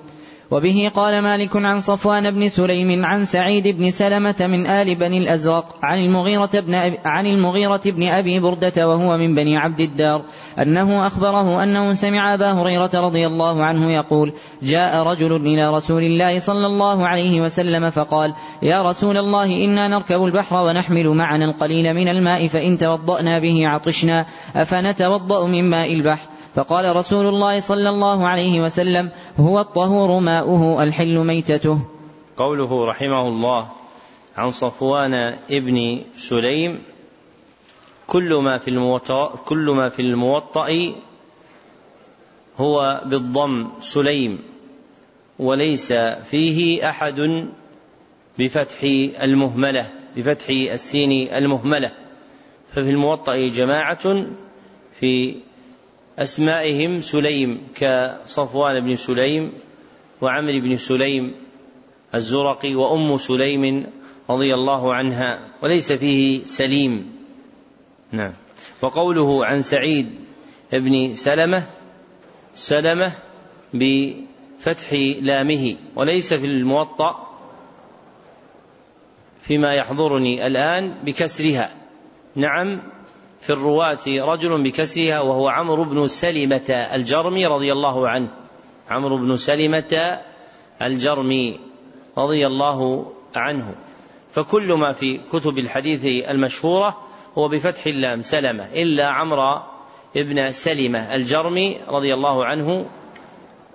أحد أصحاب النبي صلى الله عليه وسلم. وإلا القبيلة المشهورة من الأنصار وهي قبيلة بني سلمة. نعم. أحسن الله إليكم. وبه قال مالك عن إسحاق بن عبد الله بن أبي طلحة الأنصاري عن حميدة بن عن حميدة ابنة أبي عبيدة بن فروة عن خالتها كبشة بنت كعب بن مالك وكانت تحت ابن أبي قتادة أنها أخبرتها أن أبا قتادة دخل عليها فسكبت له وضوءا فجاءت هرة لتشرب منه فأصغى لها الإناء حتى شربت. قالت كبشة فرآني أنظر إليه؟ فقال أتعجبين يا ابنة أخي؟ قالت فقلت نعم. فقال إن رسول الله صلى الله عليه وسلم قال إنها ليست بنجس إنما هي من الطوافين عليكم أو الطوافات. وبه إلى يحيى قال قال مالك لا بأس به إلا أن يرى في فمها نجاسة. وبه قال مالك عن يحيى بن سعيد عن محمد بن عن محمد بن إبراهيم بن الحارث التيمي عن يحيى بن عبد الرحمن بن حاطب أن عمر بن الخطاب خرج في ركب فيهم عمرو بن العاص حتى وردوا حوضا فقال عمرو بن العاص لصاحب الحوض يا صاحب الحوض هل ترد حوضك السباع؟ فقال عمر بن الخطاب يا صاحب الحوض لا تخبرنا فإنا نرد على السباع وترد علينا. قوله عن يحيى بن سعيد قاعدته قاعدته أنه ليس في الموطأ يحيى بن سعيد إلا الأنصاري وأما في رواة الكتب الستة فهم كم؟ ثلاثة وهم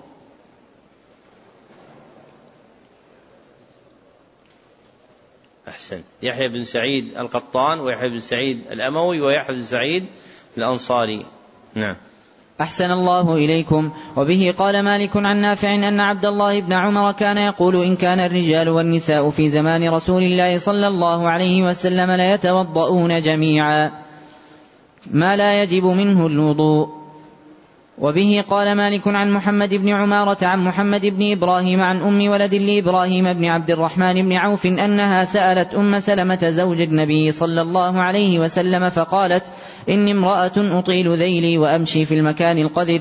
فقالت أم سلمة قال رسول الله صلى الله عليه وسلم يطهره ما بعده. قوله عن محمد بن عمارة هو بضم أوله فكل ما في الموطأ بالضم وليس فيه عمارة بكسرها وإنما خارج الموطأ. نعم. أحسن الله إليكم. وبه قال مالك أنه رأى ربيعة بن أبي عبد الرحمن يقلس مرارا ماء وهو في المسجد فلا ينصرف ولا يتوضأ حتى يصلي. وبه إلى يحيى قال وسئل مالك عن رجل قلس طعاما هل عليه وضوء؟ فقال ليس عليه وضوء وليمضمض من ذلك وليغسل فاه. وبه قال مالك عن نافع أن عبد الله بن عمر حنط ابنا لسعيد بن زيد وحمله ثم دخل المسجد فصلى ولم يتوضأ. وبه إلى يحيى قال وسئل مالك هل في القيء وضوء؟ قال لا ولكن ليتمضمض من ذلك وليغسل فاه وليس عليه وضوء. ترك الوضوء مما مست النار. قوله رحمه الله ترك الوضوء ترك الوضوء مما مست النار أي أصابته النار بطبخ أو نحوه أي أصابته النار بطبخ أو نحوه. نعم. أحسن الله إليكم. وبه قال مالك عن زيد بن أسلم عن عطاء بن يسار عن عبد الله بن عباس أن رسول الله صلى الله عليه وسلم أكل كتف شاة ثم صلى ولم يتوضأ. قوله رحمه الله عن زيد بن أسلم قاعدته أحسنت. آخره دال سوى زين بن شعيب المعافري من الرواة عن مالك. وقوله عن عطاء بن يسار قاعدتها ها يعقوب. نعم. ليس في الموطأ من اسمه بشار لا في اسم الراوي ولا في اسم أبيه. نعم. أحسن الله إليكم.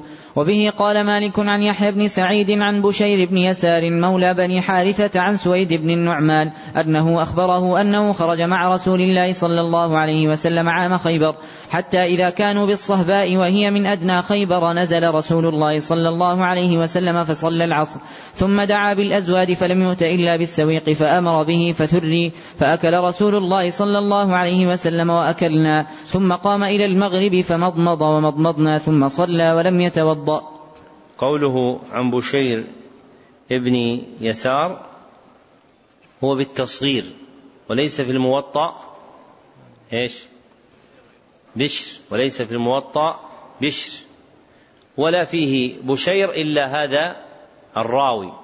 وأما في الكتب الستة فإن من يسمى بشيرا في الستة رجلان. أحدهما بشير بن يسار والثاني نعم. أحسنت. والثاني بشير ابن كعب العدوي. نعم. أحسن الله إليكم. وبه قال مالك عن محمد بن المنكدر وعن صفوان بن سليم أنهما أخبراه عن محمد بن إبراهيم بن الحارث التيمي. عن ربيعة بن عبد الله بن الهدير أنه تعشى مع عمر بن الخطاب ثم صلى ولم يتوضأ. وبه قال مالك عن ضمرة بن عن, عن ضمرة بن سعيد المازني عن أبان بن عثمان أن عثمان بن عفان أكل خبزا ولحما ثم مضمض وغسل يديه ومسح بهما وجهه ثم صلى ولم يتوضأ. وبه قال مالك أنه بلغه أن علي بن أبي طالب وعبد الله بن عباس كانا لا يتوضيان مما مست النار. وبه قال مالك عن يحيى بن سعيد أنه سأل عبد الله بن عامر بن ربيعة عن الرجل يتوضأ للصلاة ثم يصيب طعاما قد مسته النار ويتوضأ فقال رأيت أبي يفعل ذلك ولا يتوضأ. وبه قال مالك عن أبي نعيم وهب بن كيسان أنه سمع جابر بن عبد الله الأنصاري يقول رأيت أبا بكر الصديق أكل لحما ثم صلى ولم يتوضأ. وبه قال مالك عن محمد بن المنكدر أن رسول قوله رحمه الله عن أبي نعيم هو بضم أوله وليس في متقدم الرواة أبو نعيم بفتحها وإنما وقع هذا في الأسماء المتأخرة في الأمة فإذا وجدت في كتب الرواية النون والعين والياء والميم فاعلم أنه نعيم بضم أوله. ومن أشهرهم شيخ البخاري أبو نعيم الفضل ابن دكين. نعم. أحسن الله إليكم. وبه قال مالك عن محمد بن المنكدر أن رسول الله صلى الله عليه وسلم دعي لطعام فقرب إليه خبز ولحم فأكل منه ثم توضأ ثم صلى ثم أتي بفضل ذلك الطعام فأكل منه ثم صلى ولم يتوضأ. وبه قال مالك عن موسى بن عقبة عن عبد الرحمن بن زيد الأنصاري أن أنس بن مالك قدم من العراق فدخل عليه أبو طلحة وأبي بن كعب فقرب لهما طعاما قد مسته النار فأكلوا منه فقام أنس فتوضأ فقال أبو طلحة وأبي بن كعب ما هذا يا أنس أعراقية فقال أنس ليتني لم أفعل وقام أبو طلحة وأبي بن كعب فصليا ولم يتوضأ جامع الوضوء. وبه قال مالك هذه الترجمة من إيش؟ من أمهات التراجم التي كررها الإمام مالك كثيرا. نعم. أحسن الله إليكم. قيد هذه أمهات التراجم هذا مثل من الفوائد. يجعل الإنسان على طرة الكتاب أمهات التراجم التي عددناها لنجمعها في آخر الدرس بإذن الله عز وجل في آخر قراءة الكتاب. نعم. أحسن الله إليكم. وبه قال مالك عن هشام بن عروة عن أبيه أن رسول الله صلى الله عليه وسلم سئل عن الاستطابة فقال أولا يجد أحدكم ثلاثة أحجار؟ وبه قال مالك عن العلاء بن عبد الرحمن عن أبيه عن أبي هريرة رضي الله عنه أن رسول الله صلى الله عليه وسلم خرج إلى المقبرة فقال السلام عليكم دار قوم مؤمنين وإنا إن شاء الله بكم لاحقون وددت أني قد رأيت إخواننا فقالوا يا رسول الله ألسنا بإخوانك قال بل أنتم أصحابي وإخواننا الذين لم يأتوا بعد وأنا فرطهم على الحوض. فقالوا يا رسول الله كيف تعرف من يأتي بعدك من أمتك؟ قال أرأيت لو كان لرجل خيل غر محجلة في خيل دهم بهم ألا يعرف خيله؟ قالوا بلى يا رسول الله. قال فإنهم يأتون يوم القيامة غرا محجلين من الوضوء وأنا فرطهم على الحوض فلا يذادن رجل عن حوضي كما يذاد البعير الضال. أناديهم ألا هلم ألا هلم ألا هلم. فيقال إنهم قد بدلوا بعدك فأقول فسحقا فسحقا فسحقا. وبه قال مالك عن هشام بن عروة عن أبيه عن حمران مولى عثمان بن عفان أن عثمان بن عفان جلس على المقاعد فجاءه المؤذن فآذنه بصلاة العصر فدعا بماء فتوضأ ثم قال والله لأحدثنكم حديثا لولا أنه في كتاب الله ما حدثتكموه ثم قال سمعت رسول الله صلى الله عليه وسلم يقول ما من امرئ يتوضأ فيحسن وضوءه ثم يصلي الصلاة إلا غفر له ما بينه وبين الصلاة الأخرى حتى يصليها. قوله رحمه الله عن حمران هو براء بعد الميم ولا يوجد في الموطأ حمدان بدال بعد الميم ولا يكاد يذكر في أسماء المتقدمين فاسم حمدان في الأوائل قليل. وقع في المسند عن حمران وقي ويقال حمدان. والصواب في اسمه حمران فليس في الكتب المشهورة كالكتب الستة والموطأ والمسند من اسمه حمدان بل إنما اسمه حمران إلا الموضع الذي ذكرته لكم في المسند. والصواب فيه حمران. وهجر هذا الاسم حمران في المتأخرين وشهر بينهم اسم حمدان. أحسن الله إليك نعم. نعم يوجد لقبا لمن اسمه أحمد. يوجد لقبا لمن اسمه محمد أحمد من رواة الكتب الستة. لكنه لقب. وأما الاسم أحمد. نعم. أحسن الله إليكم. وبه إلى يحيى عن مالك قال أراه يريد هذه الآية. وأقم الصلاة طرفي النهار وزلفا من الليل إن الحسنات يذهبن السيئات ذلك ذكرى للذاكرين وبه قال مالك عن زيد بن أسلم عن عطاء بن يسار عن عبد الله الصنابحي أن رسول الله صلى الله عليه وسلم قال إذا توضأ العبد المؤمن فمضمض خرجت الخطايا من فيه وإذا استنثر خرجت الخطايا من أنفه فإذا غسل وجهه خرجت الخطايا من وجهه حتى تخرج من تحت أشفار عينيه. فإذا غسل يديه خرجت الخطايا من يديه حتى تخرج من تحت أظفار يديه فإذا مسح برأسه خرجت الخطايا من رأسه حتى تخرج من أذنيه فإذا غسل رجليه خرجت الخطايا من رجليه حتى تخرج من تحت أظفار رجليه. قال ثم كان مشيه إلى المسجد وصلاته نافلة له. وبه قال مالك عن سهيل, عن سهيل بن أبي صالح عن أبيه عن أبي هريرة رضي الله عنه أن رسول الله صلى الله عليه وسلم قال إذا توضأ العبد المسلم أو المؤمن فغسل وجهه خرجت من وجهه كل خطيئة نظر إليها بعينيه مع الماء أو مع آخر قطر الماء أو نحو هذا. فإذا غسل يديه خرجت من يديه كل خطيئة بطشتها يداه مع الماء أو مع آخر قطر الماء حتى يخرج نقيا من الذنوب. وبه قال مالك عن إسحاق بن عبد الله بن أبي طلحة عن أنس بن مالك أنه قال رأيت رسول الله صلى الله عليه وسلم وحانت صلاة العصر فالتمس الناس وضوءا فلم يجدوه فأتي رسول الله صلى الله عليه وسلم بوضوء في إناء فوضع رسول الله صلى الله عليه وسلم في ذلك الإناء يده ثم أمر الناس يتوضؤون منه قال أنس فرأيت الماء ينبع من تحت أصابعه فتوضأ الناس حتى توضأوا من عند آخرهم. وبه قال مالك عن نعيم بن عبد الله المجمري أنه سمع أبا هريرة رضي الله عنه يقول من توضأ فأحسن وضوءه ثم خرج عامدا إلى الصلاة فإنه في صلاة ما كان يعمد إلى الصلاة وإنه تكتب له بإحدى خطوتيه حسنة وتمحى عنه بالأخرى سيئة فإذا سمع أحدكم الإقامة فلا يسعى فإن أعظمكم أجرا أبعدكم دارا قالوا لما يا أبا هريرة؟ قال من أجل كثرة الخطى صححوها هذه لما؟ كما قرأ القارئ. نعم. أحسن الله إليكم. وبه قال مالك عن يحيى بن سعيد. قوله رحمه الله عن نعيم بن عبد الله قاعدتها. نعم. نعم. أنه بضم النون لا بفتحها فإن الفتح في أسماء المتأخرين دون الأوائل. نعم. أحسن الله إليكم. وبه قال مالك عن يحيى بن سعيد أنه سمع سعيد بن المسيب يسأل عن الوضوء من الغائط بالماء فقال سعيد إنما ذلك وضوء النساء. وبه قال ما قوله عن يحيى بن سعيد قاعدته إذا ذكر في الموطأ فهو يحيى بن سعيد الأنصاري. وأما في الكتب الستة فثلاثة قطان والأموي الأنصاري أحسنت.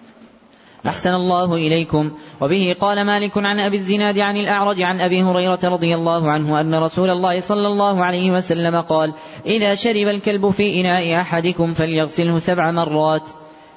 وبه قال مالك أنه بلغه أن رسول قوله, قوله عن الأعرج قاعدته نعم عبد الرحمن بن هرمز المدني. وقوله عن أبي الزناد قاعدته يا أخي عبد الله بن ذكوان والقاعدة نهتم بالقاعدة ما نهتم بال نعم. أيه أن أبو زي... أحسن. أن إذا جاء في الكتب على هذا الرسم فهو أبو زياد إلا أبا الزناد. وهو رجل واحد اسمه عبد الله بن ذكوان. نعم. أحسن الله إليكم. وبه قال مالك أنه بلغه أن رسول الله صلى الله عليه وسلم قال استقيموا ولن تحصوا واعملوا وخير أعمالكم الصلاة ولا يحافظ على الوضوء إلا مؤمن. قوله أنه بلغه يسمى بلاغا وهذا من بلاغات مالك. نعم. أحسن الله إليكم. ما جاء في المسح بالرأس والأذنين. وبه قال مالك عن نافع أن عبد الله بن عمر كان يأخذ الماء بأصبعيه لأذنيه. وبه قال مالك أنه بلغه أن جامر بن عبد الله الأنصاري سئل عن المسح على العمامة فقال لا حتى يمسح الشعر بالماء. وبه قال مالك عن هشام بن عروة أن أباه عروة بن الزبير كان ينزع العمامة ويمسح رأسه بالماء. وبه قال مالك عن نافع أنه رأى صفية بنت أبي عبيد امرأة عبد الله بن عمر تنزع خمارها وتمسح على رأسها بالماء ونافع يومئذ صغير. وبه إلى يحيى قال وسئل مالك عن المسح على العمامة والخمار فقال لا ينبغي أن يمسح الرجل ولا المرأة على عمامة ولا خمار وليمسح على رؤوسهما. وبه إلى يحيى قال وسئل مالك عن رجل توضأ فنسي أن يمسح رأسه حتى جف وضوءه. قال أرى أن يمسح برأسه وإن كان قد صلى أن يعيد الصلاة. ما جاء في المسح على الخفين. وبه قال مالك عن ابن شهاب عن عباد جف وضوءه كما قرأ الأخ وليس بفتح الواو كما هو مثبت فأصلحوها. حتى جف وضوءه. نعم. أحسن الله إليكم ما جاء في المسح على الخفين. وبه قال مالك عن ابن شهاب عن عباد بن زياد وهو من ولد المغيرة بن شعبة عن أبيه المغيرة بن شعبة أن رسول الله صلى الله عليه وسلم ذهب لحاجته في غزوة تبوك. قال المغيرة فذهبت معه بماء فجاء رسول الله صلى الله عليه وسلم فسكبت عليه الماء. فغسل وجهه ثم ذهب يخرج يديه من كمي جبته فلم يستطع من ضيق كمي الجبة فأخرجهما من تحت الجبة. فغسل يديه ومسح برأسه ومسح على الخفين فجاء رسول الله صلى الله عليه وسلم وعبد الرحمن بن عوف يؤمهم وقد صلى لهم ركعة فصلى رسول الله صلى الله عليه وسلم الركعة التي بقيت عليهم ففزع الناس فلما قضى رسول الله صلى الله عليه وسلم صلاته قال أحسنتم. قوله رحمه الله عن عباد بن زياد لا يأتي في الموطأ إلا بفتح عينه مع تشديد بائه عباد وهو كذلك في سائر كتب الحديث إلا اسم راو اسم إلا اسم أبي راو وهو قيس ابن عباد الضبعي. قيس ابن عباد الضبعي من رواة الصحيحين وغيرهما فإن أباه بضم العين وفتح الباء مخففة عباد وما عدا ذلك فهو عباد سواء في الأسماء أو أسماء الآباء. نعم. أحسن الله إليكم. وبه قال مالك عن نافع وعبد الله بن دينار أنهما أخبراه أن عبد الله بن عمر قدم الكوفة على سعد بن أبي وقاص وهو أميرها فرآه عبد الله بن عمر يمسح على الخفين فأنكر ذلك عليه فقال له سعد سل أباك إذا قدمت عليه فقدم عبد الله فنسي أن يسأل عمر عن ذلك حتى قدم سعد فقال أسألت أباك؟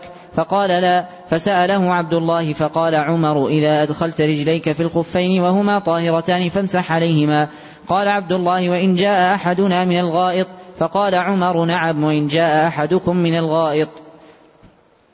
وبه قال مالك عن نافع أن عبد الله بن عمر بال بالسوق ثم توضأ وغسل وجهه ويديه ومسح برأسه ثم دعي لجنازة ليصلي عليها حين دخل المسجد فمسح على خفيه ثم صلى عليها.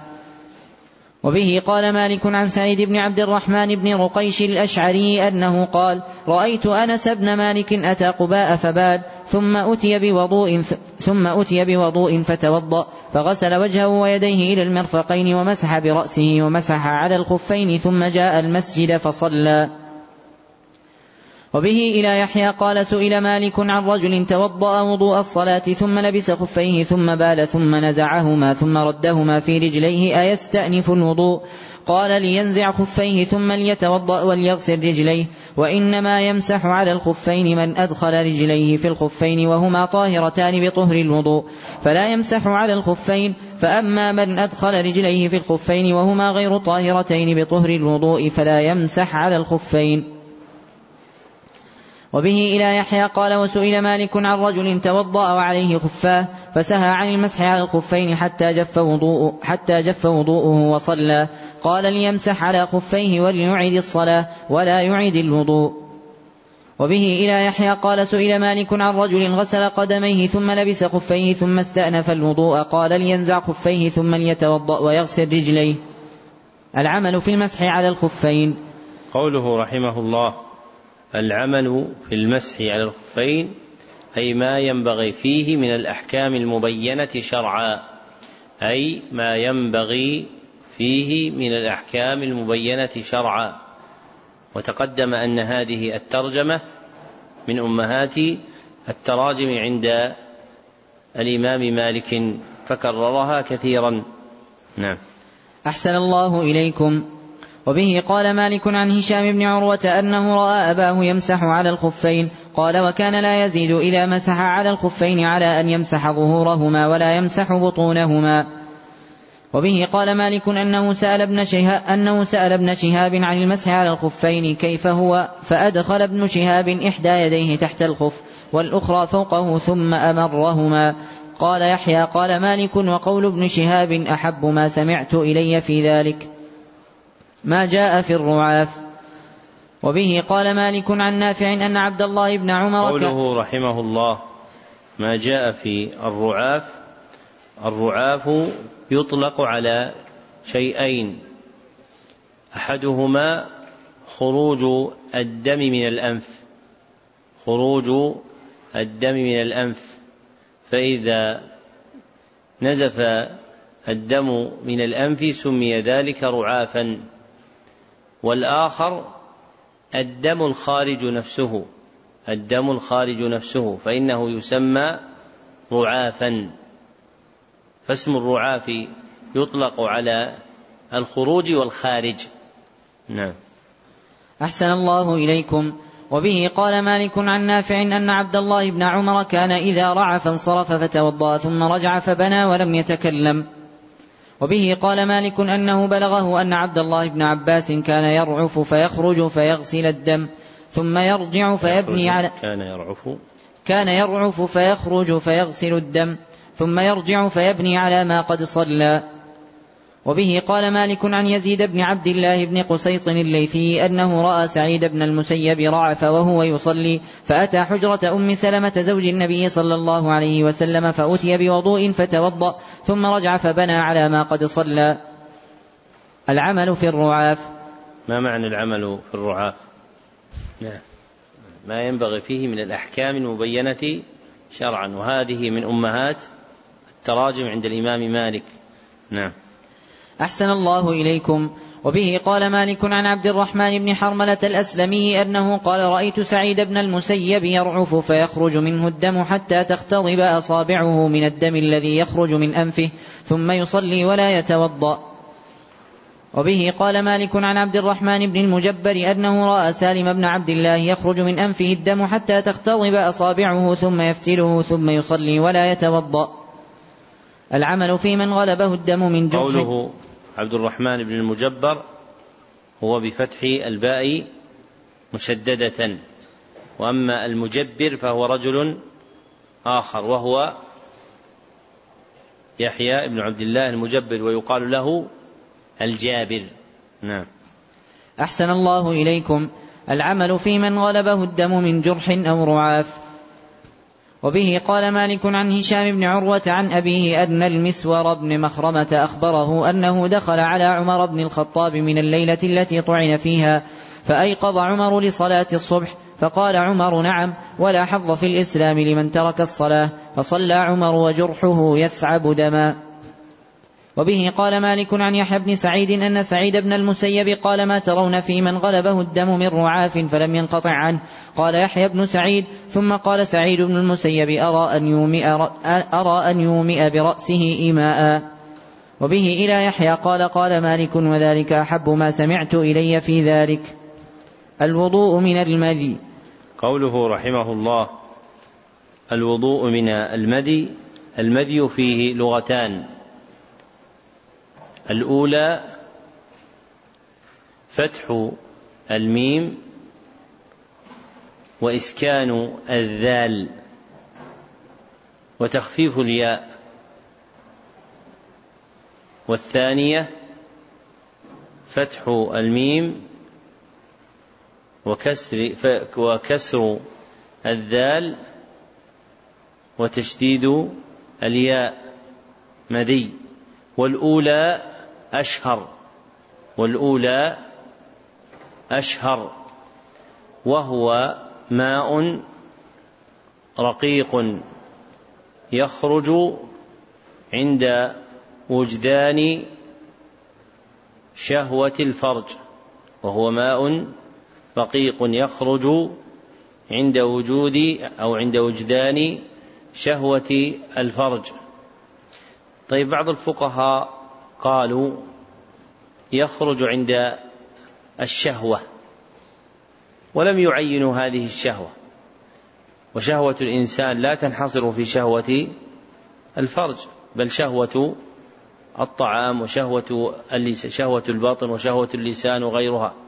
فلماذا أطلق بعض الفقهاء ذلك؟ هل هو صحيح أم غير صحيح؟ نعم. هذا الذهني عند من؟ غلب استعماله في هذا الباب من أين؟ ما الدليل على الغلبة. ها يا أبا صالح. إيه. أحسن. نعم. في العرف الشرعي أنها عند الإطلاق يراد بها شهوة الفرج. لما في الصحيح في الحديث الإلهي يدع طعامه وشرابه وشهوته. فإن المراد بها شهوة الفرج. نعم. أحسن الله إليكم. وبه قال مالك عن أبي النضر مولى عمر بن عبيد الله عن سليمان بن يسار عن المقداد بن الأسود أن علي بن أبي طالب أمره أن يسأل له رسول الله صلى الله عليه وسلم عن الرجل إذا دنا من أهله فخرج منه المذي ماذا عليه؟ قال علي فإن عندي بنت رسول الله صلى الله عليه وسلم وأنا أستحي أن أسأله. قال المقداد فسألت رسول الله صلى الله عليه وسلم عن ذلك فقال إذا وجد ذلك أحدكم فلينضح فرجه بالماء وليتوضأ وضوءه للصلاة. وبه قال مالك عن زيد بن أسلم عن أبيه أن عمر بن الخطاب قال إني لأجده ينحدر مني مثل الخريزة فإذا وجد ذلك أحدكم فليغسل ذكره وليتوضأ وضوءه للصلاة يعني المذي. وبه قال مالك عن زيد بن أسلم عن جندب مولى عبد الله بن عياش أنه قال سألت عبد الله بن عمر عن المذي فقال إذا وجدته فاغسل فرجك وتوضأ وضوءك للصلاة. الرخصة في ترك الوضوء من المذي. قوله رحمه الله الرخصة في ترك الوضوء من المذي الترجمة بالرخصة في كذا وكذا من أمهات التراجم عند الإمام مالك فإنه ذكر بها ثمان تراجم كلها يبدأها بقوله الرخصة في كذا وكذا. وهذه الترجمة مما أشكلت لأن الفقهاء كافة يرون وجوب الوضوء من خروج المذي. فكيف يحكي الإمام مالك رحمه الله تعالى الرخصة في ترك الوضوء من المذي ولا قائل به؟ لا هو ولا غيره. وضح الإشكال أن المذي فيه الوضوء إجماعا فكيف وقع هذا من مالك؟ ما الجواب؟ نعم. إيش؟ سلس؟ سلس ليش المذي. يعني أحسنت قريب منها. لا مثل ما قال الأخ أراد مالك إن كان ذلك من مرض أو علة. أراد مالك إذا كان ذلك من مرض أو علة. ذكره ابن عبد البر في كتاب الاستذكار. فيصير المعنى الرخصة في ترك الوضوء من المذي إذا كان لفساد أو علة لا يمكن للإنسان أن يرفعه عنه فهو يتجارى معه ويتكاثر عليه كأن يكون به سلس منه. نعم. أحسن الله إليكم. وبه قال مالك عن يحيى بن سعيد عن سعيد بن المسيب أنه سمعه ورجل يسأله فقال إني لاجد البلل وأنا أصلي أفأنصرف؟ فقال له سعيد لو سال على فخذي من صرفت حتى أقضي صلاتي. وبه إلى يحيى قال وحدثني عن مالك عن الصلت بن زييد أنه قال سألت سليمان بن يسار عن البلل أجده فقال انضح, فقال انضح ما تحت ثوبك بالماء والها عنه. قوله رحمه الله عن الصلت بن زييد بياءين وليس في الموطأ زبيد وليس في الموطأ زبيد أما خارجه ففي الرواة من اسمه زبيد. وقوله سألت سليمان بن يسار قاعدته أن ما كان من الرواة كذلك فهو بالسين المهملة وليس في الموطأ بشار. نعم. أحسن الله إليكم. الوضوء من مس الفرج. وبه قال مالك عن عبد الله بن أبي بكر بن محمد بن عمرو بن حزم أنه سمع عروة بن الزبير يقول دخلت على مروان بن الحكم فتذاكرنا ما يكون منه الوضوء. فقال مروان ومن مس الذكر الوضوء. قال عروة ما علمت بهذا؟ فقال مروان بن الحكم أخبرتني بسرة بنت, بنت صفوان أنها سمعت رسول الله صلى الله عليه وسلم يقول إذا مس أحدكم ذكره فليتوضأ. قوله رحمه الله أخبرتني بسرة هو بباء هو بباء موحدة وليس في الموطأ إلا كذلك. وأما خارجه فمن شيوخ البخاري يسرة ابن صفوان اللخمي. يسرة ابن صفوان اللخمي بياء في أوله. روى عنه البخاري خمسة أحاديث. نعم. أحسن الله إليكم. وبه قال مالك عن إسماعيل بن محمد بن سعد بن أبي وقاص عن مصعب بن سعد بن أبي وقاص أنه قال كنت أمسك المصحف على سعد بن أبي وقاص فاحتككت فقال لي سعد لعلك مسست ذكرك. قال قلت نعم. قال قم فتوضأ. فقمت فتوضأت ثم رجعت. قوله مالك عن إسماعيل بن محمد بن سعد بن أبي وقاص عن مصعب بن سعد بن أبي وقاص أنه قال كنت أمسك المصحف على سعد بن أبي وقاص. ما الفائدة مثل هذا الإسناد؟ في فائدة عزيزة. نعم. نعم مسلسل بالعلم لكن في فائدة آكد. إيش؟ رواية الأبناء عن الآباء. ما فائدتها هذه في علم النسب؟ إثبات الذرية إثبات الذرية. ولذلك لو أحسن إنسان فجمع من أسانيد أهل الحديث ذرية الصحابة رضي الله عنهم. مسلم بعض شيوخه يسوق نسبه شيخ له يسوق إلى أن يوصله إلى أحد الصحابة لأنه من فوائدها الرد على جماعة من النسابين الذين ينفون وجود عقب لبعض الصحابة كخالد بن الوليد. أو ذرية لمحمد بن أبي بكر. فإنه يوجد في الرواة من وقع منسوبا إلى هؤلاء. فمثل هذا لا يستطيع النسابة ولا غيره دفعه لكن العناية به قليلة. فمن تتبع وجد جماعة من الصحابة أو التابعين الذين نفى بعض النسابين وجود عقب لهم ثم يوجد في رواة الحديث من ينسب إلى أولئك فهو موضع من مواضع علم النسب التي تحتاج تحتاج إلى إشهال وإظهار. نعم. أحسن الله يعني إليكم. مثلا مثلا هذا الحديث نستفيد أن من أبناء سعد اثنان هما مصعب ومحمد وأن محمدا له ولد اسمه إسماعيل. نعم. أحسن الله إليكم. وبه قال مالك عن نافع أن عبد الله بن عمر كان يقول إذا مس أحدكم ذكره فقد وجب عليه الوضوء. وبه قال مالك عن هشام بن عروة عن أبيه أنه كان يقول من مس ذكره فقد وجب عليه الوضوء. وبه قال مالك عن ابن شهاب عن سالم بن عبد الله أنه قال رأيت أبي عبد الله, عبد الله بن عمر يغتسل ثم يتوضأ فقلت يا أبت أما يزيك الغسل من الوضوء؟ قال بلى ولكني أحيانا أمس ذكري فأتوضأ. وبه قال مالك عن نافع عن سالم بن عبد الله أنه قال كنت مع عبد الله بن عمر في سفر فرأيته بعد أن طلعت الشمس توضأ ثم صلى. قال فقلت له إن هذه لصلاة ما كنت تصليها. قال أبي بعد أن توضأت لصلاة الصبح مسست فرجي ثم نسيت أن أتوضأ. مسست. أحسن الله إليكم. قال أبي بعد أن توضأت لصلاة الصبح مسست فرجي ثم نسيت أن أتوضأ فتوضأت وعدت لصلاتي. الوضوء من قبلة الرجل امرأته.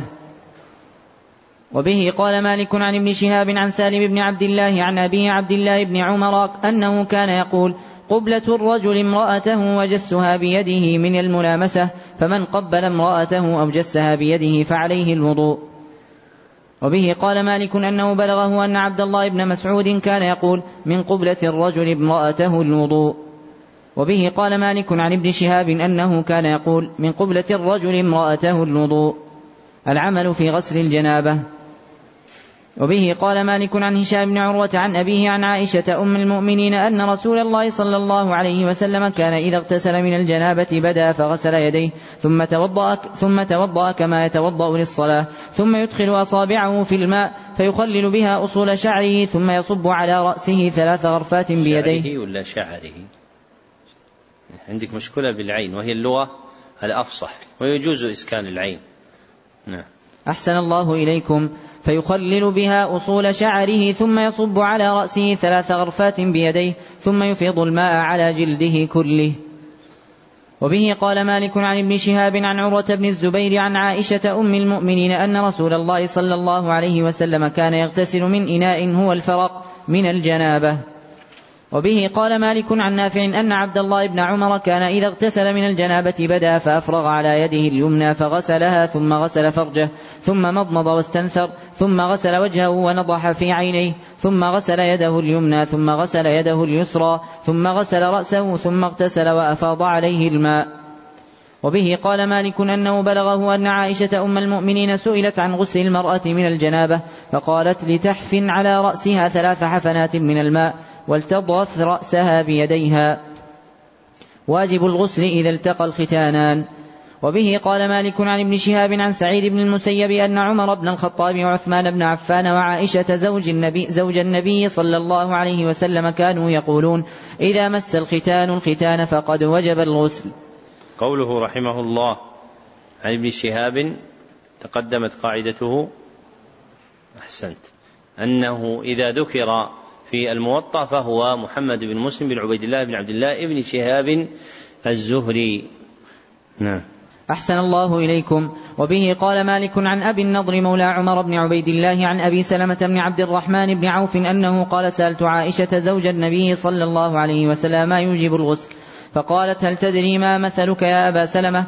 مثل الفروج يسمع الديكة تصرخ فيصرخ معها. إذا جاوز الختان الختان فقد وجب الغسل. قوله رحمه الله عن أبي النضر هو بالضاد المعجمة.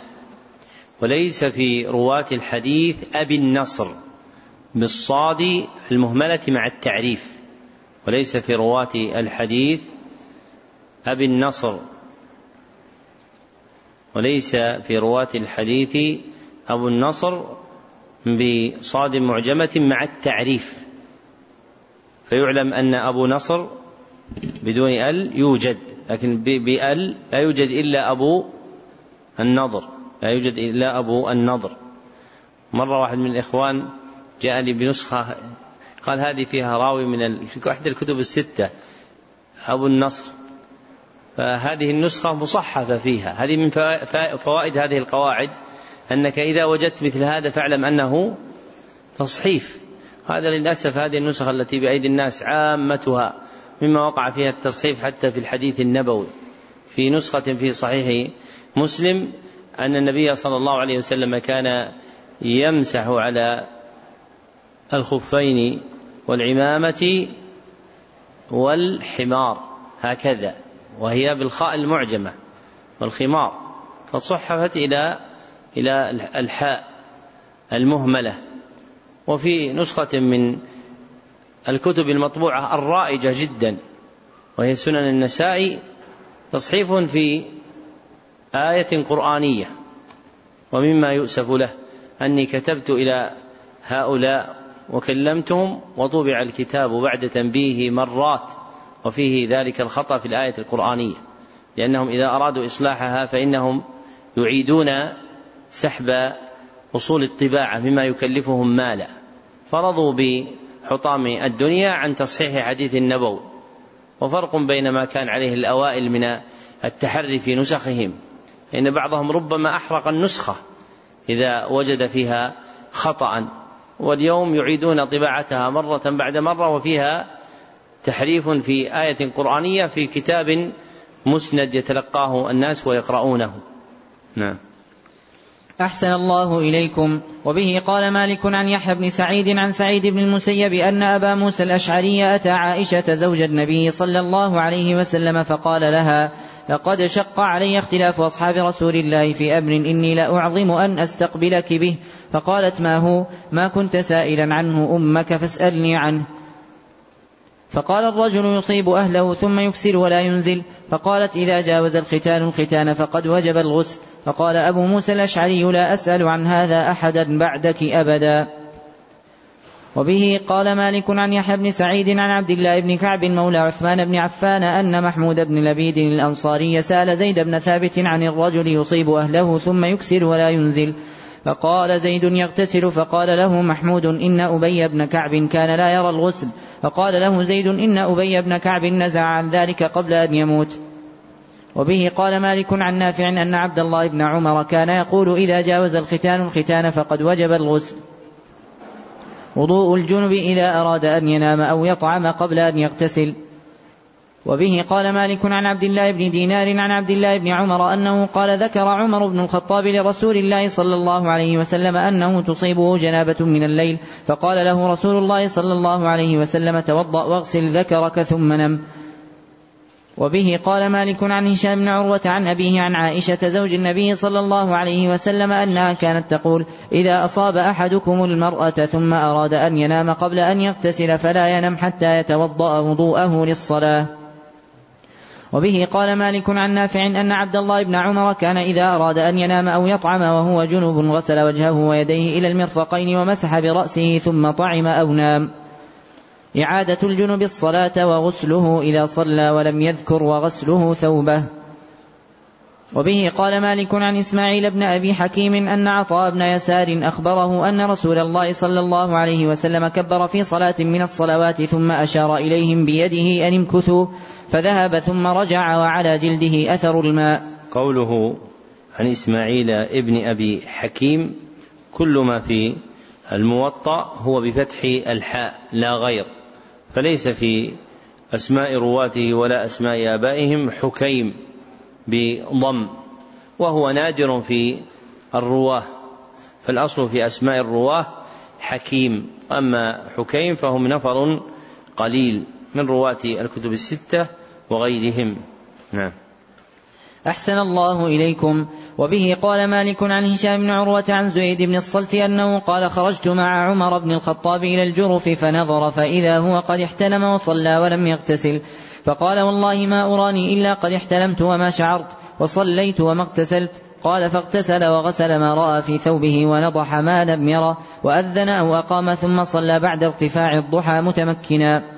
قوله رحمه الله عن زيد قاعدته. نعم. أحسنت. ليس في الموطأ زبيد بالباء الموحدة بعد الزاي. نعم. أحسن الله إليكم. وبه قال مالك عن إسماعيل بن أبي حكيم عن سليمان بن يسار أن عمر بن الخطاب غدا إلى أرضه بالجرف فرأى في ثوبه احتلاما فقال لقد ابتليت بالاحتلام منذ وليت, منذ وليت أمر الناس. فاغتسل وغسل ما رأى في ثوبه من الاحتلام ثم صلى بعد أن طلعت الشمس. وبه قال مالك عن يحيى بن سعيد عن سليمان بن يسار أن عمر بن الخطاب صلى بالناس الصبح ثم غدا إلى أرضه بالجرف فوجد في ثوبه احتلاما فقال إنا لما أصبنا الودك كلانت العروق فاغتسل وغسل الاحتلام من ثوبه وعاد لصلاته. وبه قال مالك عن هشام بن عروة عن أبيه عن يحيى بن عبد الرحمن بن حاطب أنه اعتمر مع عمر بن الخطاب في ركب فيهم عمرو بن العاص وأن عمر بن الخطاب عرس ببعض الطريق قريبا من بعض المياه فاحتلم عمر وقد كاد أن يصبح فلم يجد مع الركب ماء فركب حتى جاء الماء فجعل يغسل ما رأى من ذلك الاحتلام حتى أسفر فقال له عمرو بن العاص أصبحت ومعنا ثياب فدع ثوبك يغسل فقال له عمر بن الخطاب وعجبا لك يا ابن العاص لئن كنت تجد ثيابا أفكل الناس يجد ثيابا؟ والله لو فعلتها لكانت سنة بل أغسل ما رأيت وأنضح ما لم أرى وبه إلى يحيى قال قال مالك في رجل وجد في ثوبه أثر احتلام ولا يدري متى كان ولا يذكر شيئا رآه في منامه.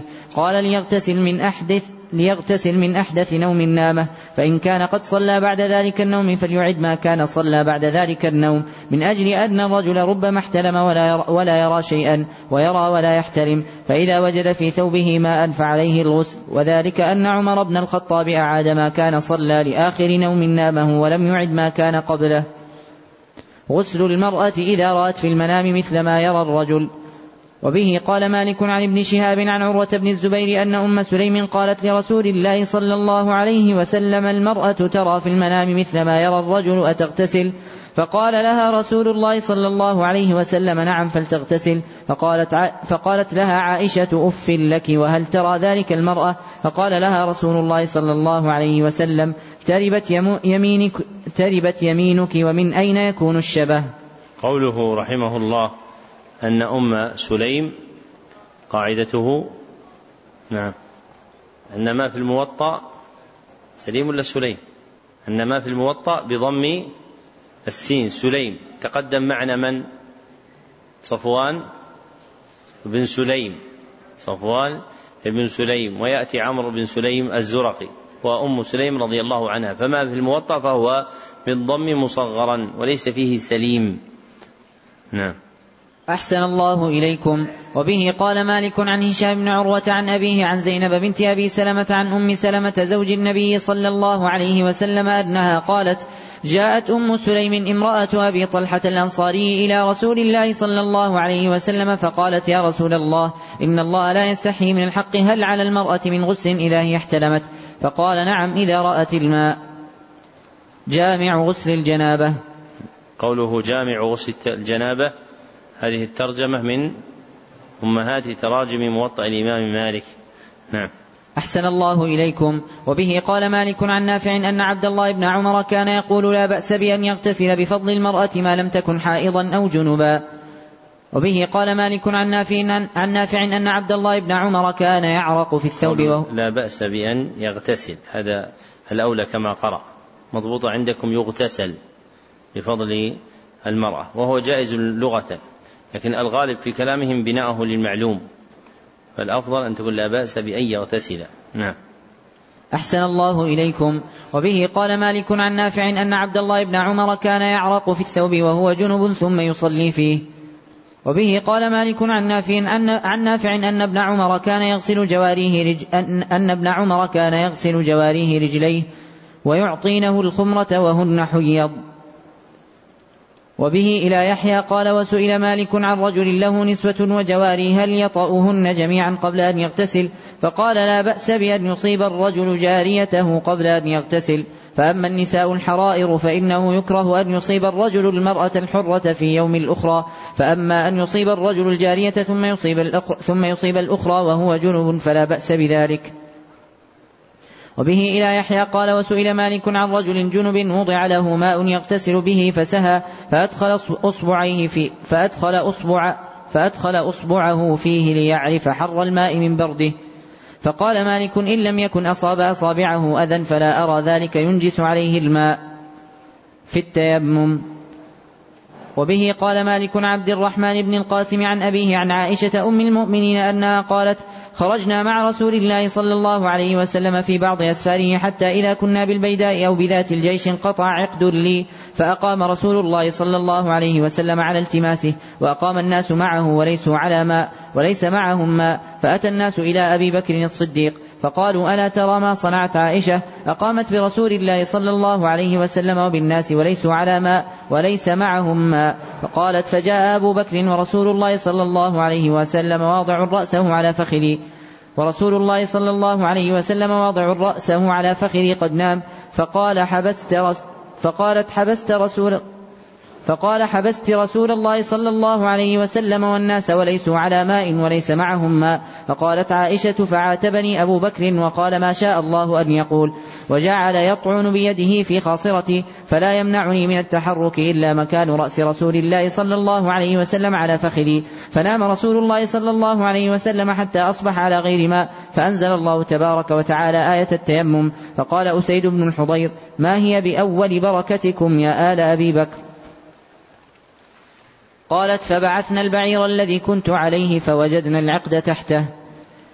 وبه إلى يحيى قال سئل مالك عن رجل تيمم لصلاة حضرت ثم حضرت صلاة أخرى أيتيمم لها أم يكفيه تيممه ذلك؟ فقال بل يتيمم لكل صلاة لأن عليه أن يبتغي الماء لكل صلاة فمن ابتغى الماء فلم يجده فإنه يتيمم. وبه إلى يحيى قال وسئل مالك عن رجل تيمم أيؤم أصحابه وهم على وضوء؟ قال يؤمهم غيره أحب إلي ولو أمهم هو لم أر بذلك بأسا. وبه إلى يحيى قال قال مالك في رجل تيمم حين لم يجد ماء فقام وكبر ودخل في الصلاة فطلع عليه إنسان معه ماء قال لا يقطع صلاته بل, يتم بل يتمها بالتيمم وليتوضأ لما, لما يستقبل من الصلوات. وبه إلى يحيى قال قال مالك من قام إلى الصلاة فلم يجد ماء فعمل بما أمره الله به من التيمم فقد أطاع الله. وليس الذي وجد الماء بأطهر منه ولا أتم صلاة لأنهما أمرا جميعا فكل عمل بما أمره الله به وإنما العمل بما أمر الله به من الوضوء لمن وجد الماء والتيمم لمن لم يجد الماء قبل أن يدخل في الصلاة. وبه إلى يحيى قال قال مالك في الرجل الجنب إنه يتيمم ويقرأ حزبه من القرآن ويتنفل ما لم يجد ما لم يجد ماء وإنما ذلك في المكان الذي يجوز له أن يصلي فيه بالتيمم. العمل في التيمم. وبه قال مالك عن نافع أنه أقبل هو وعبد الله بن عمر حتى إذا كان بالمربد نزل عبد الله فتيمم صعيدا طيبا فمسح بوجهه ويديه إلى المرفقين ثم صلى. وبه قال مالك عن نافع أن عبد الله بن عمر كان يتيمم إلى المرفقين. وبه إلى يحيى قال وسئل مالك كيف التيمم وأين يبلغ به؟ فقال يضرب ضربة للوجه وضربة ليديه ويمسحهما إلى المرفقين. في تيمم الجنب وبه قال مالك عن عبد الرحمن بن حرملة أن رجلا سأل سعيد بن المسيب عن الرجل, الجنب يتيمم ثم يدرك الماء فقال سعيد إذا أدرك الماء فعليه الغسل لما يستقبل. وبه إلى يحيى قال قال مالك في من احتلم وهو في سفر ولا يقدر على الماء إلا قدر الوضوء وهو لا يعطش حتى يأتي الماء. قال يغسل بذلك الماء فرجه وما أصابه من ذلك الأذى ثم يتيمم صعيدا طيبا كما أمره الله عز وجل. وبه إلى يحيى قال وسئل مالك عن رجل جنب أراد أن يتيمم فلم يجد ترابا إلا تراب سبخة هل يتيمم بالسباخ؟ وهل تكره الصلاة في السباخ؟ قال مالك لا بأس بالصلاة في السباق والتيمم منها لأن الله تبارك وتعالى قال فتيمموا صعيدا طيبا فكل ما كان صعيدا فهو يتيمم به سباخا كان أو غيره. ما يحل للرجل من امرأته وهي حائض. قوله رحمه الله ما يحل للرجل من امرأته وهي حائض أي ما يباح له أن يصيب منها حال حيضها أي ما يباح له أن يصيب منها حال حيضها. نعم. أحسن الله إليكم. وبه قال مالك عن زيد بن أسلم أن رجلا سأل رسول الله صلى الله عليه وسلم فقال ما يحل لي من امرأتي وهي حائض؟ فقال رسول الله صلى الله عليه وسلم لتشد عليها إزارها ثم شأنك بأعلاها. قاعدة زيد. ليش نعم. في الأخير. نعم. ارفع صوتك. أن ما فيه آخره دال وليس في الموطأ ولا في الكتب المشهورة زين وإنما من الرواة زين ابن شعيب المعافري أحد أصحاب مالك. نعم. أحسن الله إليكم. وبه قال مالك عن ربيعة بن أبي عبد الرحمن أن عائشة زوج النبي صلى الله عليه وسلم كانت مضطجعة مع رسول الله صلى الله عليه وسلم في ثوب واحد وأنها وثبت وثبة شديدة فقال لها رسول الله صلى الله عليه وسلم ما لك لعلك نفست؟ يعني الحيضة. قالت نعم. قال شدي على نفسك إزارك ثم عودي إلى مضجعك.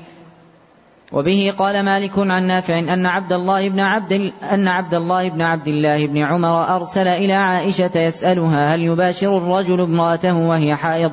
فقال لتشد إزارها على أسفلها ثم يباشرها شاء ثم يباشرها إن شاء. وبه قال مالك أنه بلغه أن سالم بن عبد الله وسليمان بن يسار سئلا عن الحائض هل يصيبها زوجها إذا رأت الطهر قبل أن تغتسل؟ فقالا لا حتى تغتسل. طهر الحائض. وبه قال مالك عن علقمة بن أبي علقمة عن أمه مولاة عائشة أم المؤمنين أنها قالت كان النساء يبعثن إلى عائشة بالدرجة فيها الكرسف فيها الكرسف فيه الصفرة من دم الحيضة. يسألنها عن الصلاة فتقول لهن لا تعجلن حتى ترين القصة البيضاء تريد بذلك الطهر من الحيضة. وبه قال مالك عن عبد الله بن أبي بكر عن عمته عن ابنة زيد عن ابنة زيد بن ثابت أنه بلغها أن نساء كن يدعون من كن يدعون بالمصابيح من جوف الليل ينظرن إلى الطهر فكانت تعيب ذلك عليهن وتقول ما كان النساء يصنعن هذا وبه إلى يحيى قال وسئل مالك عن الحائض تطهر فلا تجد ماء هل تتيمم فقال نعم لتتيمم فإن مثلها مثل الجنب إذا لم يجد ماء تيمم جامع الحيضة. تقدم أن قوله جامع من أمهات التراجم عند الإمام مالك في موطئه. نعم. أحسن الله إليكم. وبه قال مالك أنه بلغه أن عائشة زوج النبي صلى الله عليه وسلم قالت في المرأة الحامل تردم إنها تدع الصلاة. وبه قال مالك أنه سال ابن شهاب عن المرأة الحامل تردم قال تكف عن الصلاة. وبه إلى يحيى قال قال مالك وذلك الأمر عندنا. وبه قال مالك عن هشام بن عروة عن أبيه عن عائشة زوج النبي صلى الله عليه وسلم أنها قالت كنت أرجل رأس رسول الله صلى الله عليه وسلم وأنا حائض. وبه قال مالك عن هشام بن عروة عن أبيه عن فاطمة بنت المنذر بن الزبير عن أسماء بنت أبي بكر الصديق أنها قالت سألت أنها قالت سألت امرأة رسول الله صلى الله عليه وسلم فقالت أرأيت إحدانا إذا أصاب ثوبها الدم من الحيضة كيف تصنع؟ فقال رسول الله صلى الله عليه وسلم إذا أصاب ثوب إحداكن الدم من الحيضة فلتقرصه ثم لتنضح بالماء ثم لتصلي فيه المستحاضة وبه قال مالك عن هشام بن عروة عن أبيه عن عائشة زوج النبي صلى الله عليه وسلم أنها قالت قالت فاطمة بنت أبي حبيش يا رسول الله إني لا أطهر أفأدع الصلاة. فقال لها رسول الله صلى الله عليه وسلم إنما ذلك عرق وليس بالحيضة فإذا أقبلت الحيضة فاترك الصلاة فإذا ذهب قدرها فاغسل الدم عنك وصلي. وبه قال مالك هل كففت رجلك؟ أقول هل كففت رجلك؟ نعم. نعم. ليتك تنبهني قبل الدرس حتى ما أقول لك هذا. يعني إذا كنت مضطر لا بأس لكن الإنسان إذا صار مضطر ينبه شيخه لئلا ينبهه في الدرس. نعم. أحسن الله إليكم. وبه قال مالك عن نافع عن سليمان بن يسار أن عن أم سلمة زوج النبي صلى الله عليه وسلم أن امرأة كانت تهراق الدماء في عهد رسول الله صلى الله عليه وسلم. فاستفتت لها أم سلمة رسول الله صلى الله عليه وسلم فقال لتنظر إلى عدد الليالي والأيام التي كانت تحيضهن. التي كانت تحيضهن من الشهر قبل أن يصيبها الذي أصابها فتترك الصلاة قدر ذلك من الشهر فإذا خلفت ذلك فلتغتسل ثم لتستثفر بثوب ثم لتصلي. وبه قال مالك عن هشام بن عروة عن أبيه عن زينب بنت أبي سلمة أنها رأت زينب بنت جحش أنها رأت زينب بنت جحش التي كانت تحت عبد الرحمن بن عوف وكانت تستحاض فكانت تغتسل وتصلي. وبه قال مالك عن سمي مولى أبي بكر أن القعقاع بن حكيم وزيد بن أسلم أرسلاه إلى سعيد بن المسيب يسأله كيف تغتسل المستحاضة فقال تغتسل من طهر إلى طهر وتتوضأ لكل صلاة فإن غلبها الدم استثفرت قوله رحمه الله أن القعقاع بن حكيم تقدم في قاعدة حكيم أنه كل ما في الموطأ فهو بفتح حائه وليس فيه حكيم وهو في الرواة قليل. وقوله وزيد بن أسلم تقدم أن ما في الرواة آخره دال سوى زين بن شعيب المعافري وليس من رواة الكتب المشهورة. وقوله عن سمي مولى أبي بكر ليس في الموطأ راوي اسمه سمي إلا هذا الراوي سمي المدني وهو من موالي أبي بكر الصديق. وليس في الكتب الستة رجل اسمه سمي إلا رجلان. سمي هذا أحدهما سمي هذا والآخر سمي ابن قيس اليماني. سمي ابن قيس اليماني. روى له أبو داود والترمذي والنسائي. والغالب إذا أطلق سمي فالمراد به مولى أبي بكر وهو ثقة. نعم. أحسن الله إليكم. وبه قال مالك عن هشام بن عروة عن أبيه أنه قال ليس على المستحاضة إلا أن تغتسل غسلا واحدا ثم تتوضأ بعد ذلك لكل صلاة. وبه إلى يحيى قال وقال مالك الأمر عندنا أن المستحاضة إذا صلت إن لزوجها أن يصيبها وكذلك النفساء إذا بلغت أقصى ما يمسك النساء الدم. فإن رأت الدم بعد ذلك فإنه يصيبها زوجها وإنما هي بمنزلة المستحاضة. وبه, وبه إلى يحيى قال وقال مالك الأمر عندنا في المستحاضة على حديث هشام بن عروة عن أبيه وهو أحب ما سمعت إلي في ذلك. ما جاء في بول الصبي. وبه قال مالك قوله رحمه الله ما جاء في كذا وكذا من أمهات تراجم في موطأ الإمام مالك. نعم. أحسن الله إليكم. وبه قال مالك عن هشام بن عروة عن أبيه عن عائشة زوج النبي صلى الله عليه وسلم أنها قالت أتي رسول الله صلى الله عليه وسلم بصبي فبال على ثوبه فدعا رسول الله صلى الله عليه وسلم بماء فأتبعه إياه. وبه قال مالك عن ابن شهاب عن عبيد الله بن عبد الله بن عتبة بن مسعود عن أم قيس بنت محصن أنها أتت بابن لها صغير لم يأكل الطعام إلى رسول الله صلى الله عليه وسلم فأجلسه في حجره فبال على ثوبه فدعا رسول الله صلى الله عليه وسلم بماء فنضحه ولم يغسله ما جاء في البول قائما وغيره. وبه قال مالك عن يحيى بن سعيد أنه قال دخل أعرابي المسجد فكشف عن فرجه ليبول فصاح الناس به حتى على الصوت فقال رسول الله صلى الله عليه وسلم اتركوه فتركوه فبال ثم أمر رسول الله صلى الله عليه وسلم بذنوب من ماء فصب على ذلك المكان. وبه قال مالك عن عبد الله بن دينار أنه قال رأيت عبد الله بن عمر يبول قائما. وبه إلى يحيى قال وسئل مالك عن غسل الفرج من البول والغائط هل جاء فيه أثر؟ فقال بلغني أن بعض من مضى كانوا يتوضؤون من الغائط وأنا أحب غسل الفرج من البول. ما جاء في السواك. وبه قال مالك عن ابن شهاب عن ابن السباق أن رسول الله صلى الله عليه وسلم قال في جمعة من الجمع يا معشر المسلمين إن هذا يوم جعله الله عيدا فاغتسلوا ومن كان عنده طيب فلا يضره أن يمس منه وعليكم بالسواك.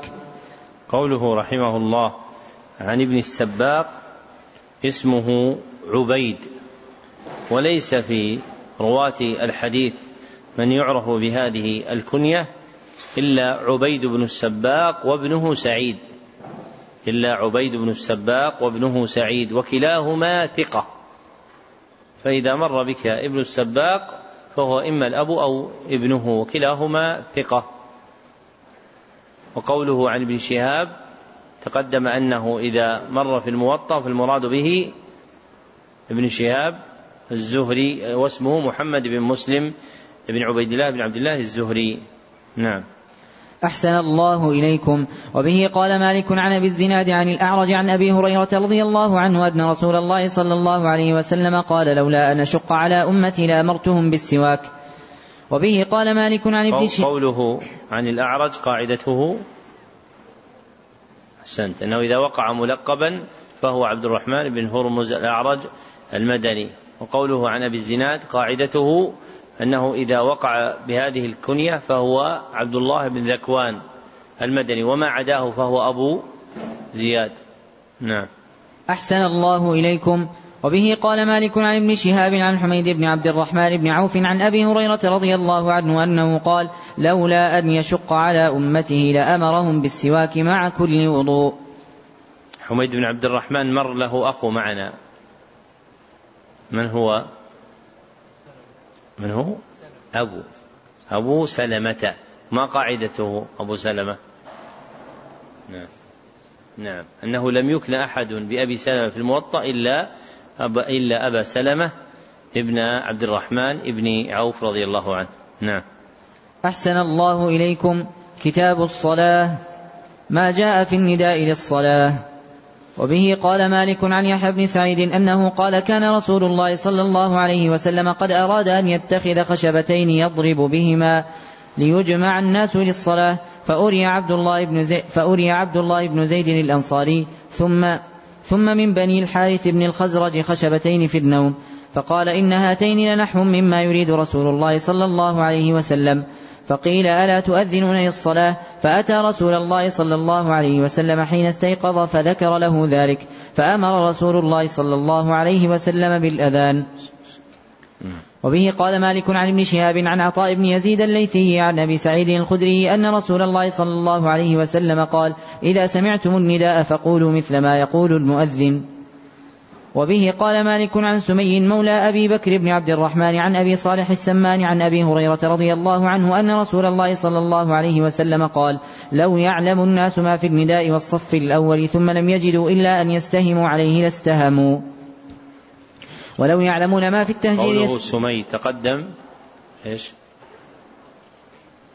إلى هذا الرجل وهو ثقة وأما الكتب الستة فله آخر هو سمي بن قيس اليماني. نعم. أحسن الله إليكم. ولو يعلمون ما في التهجير يستبقوا إليه ولو يعلمون ما في العتمة والصبح لأتوهما ولو حبوا.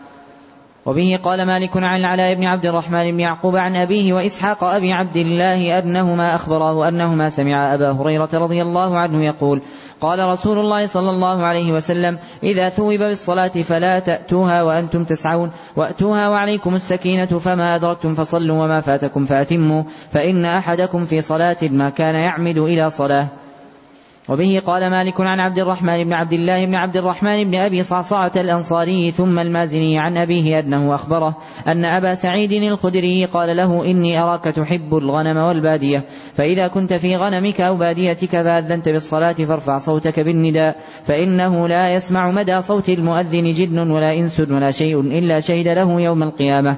قال أبو سعيد سمعته من رسول الله صلى الله عليه وسلم.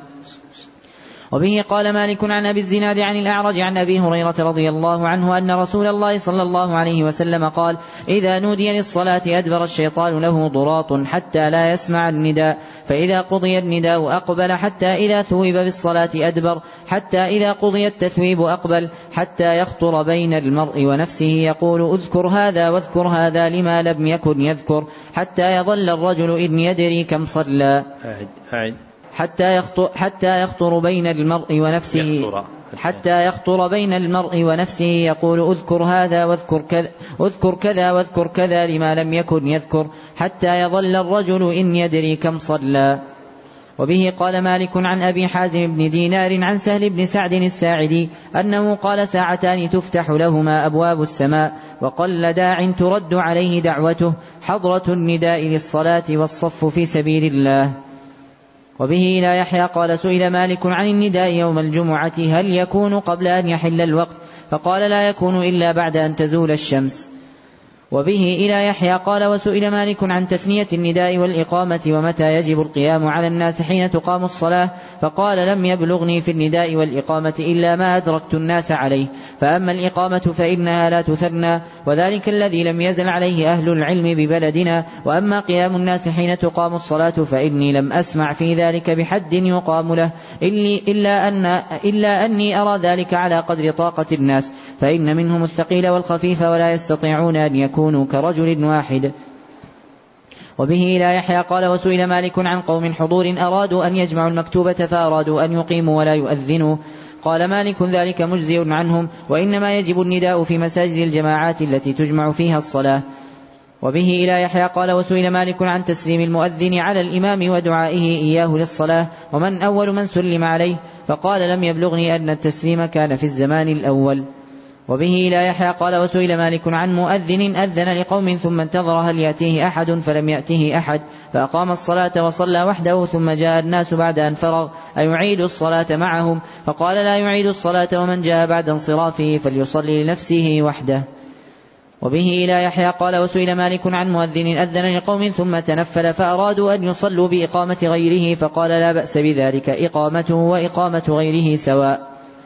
وبه إلى يحيى قال وبه إلى يحيى قال قال مالك لم تزل الصبح ينادى لها قبل الفجر فأما غيرها من الصلوات فإنا لم نرها أن فإنا لم نرها ينادى لها إلا بعد أن يحل وقتها. وبه قال مالك أنه بلغه أن المؤذن جاء عمر بن الخطاب يؤذنه لصلاة الصبح فوجده نائما فقال الصلاة خير من النوم فأمره عمر يجعلها في نداء الصبح.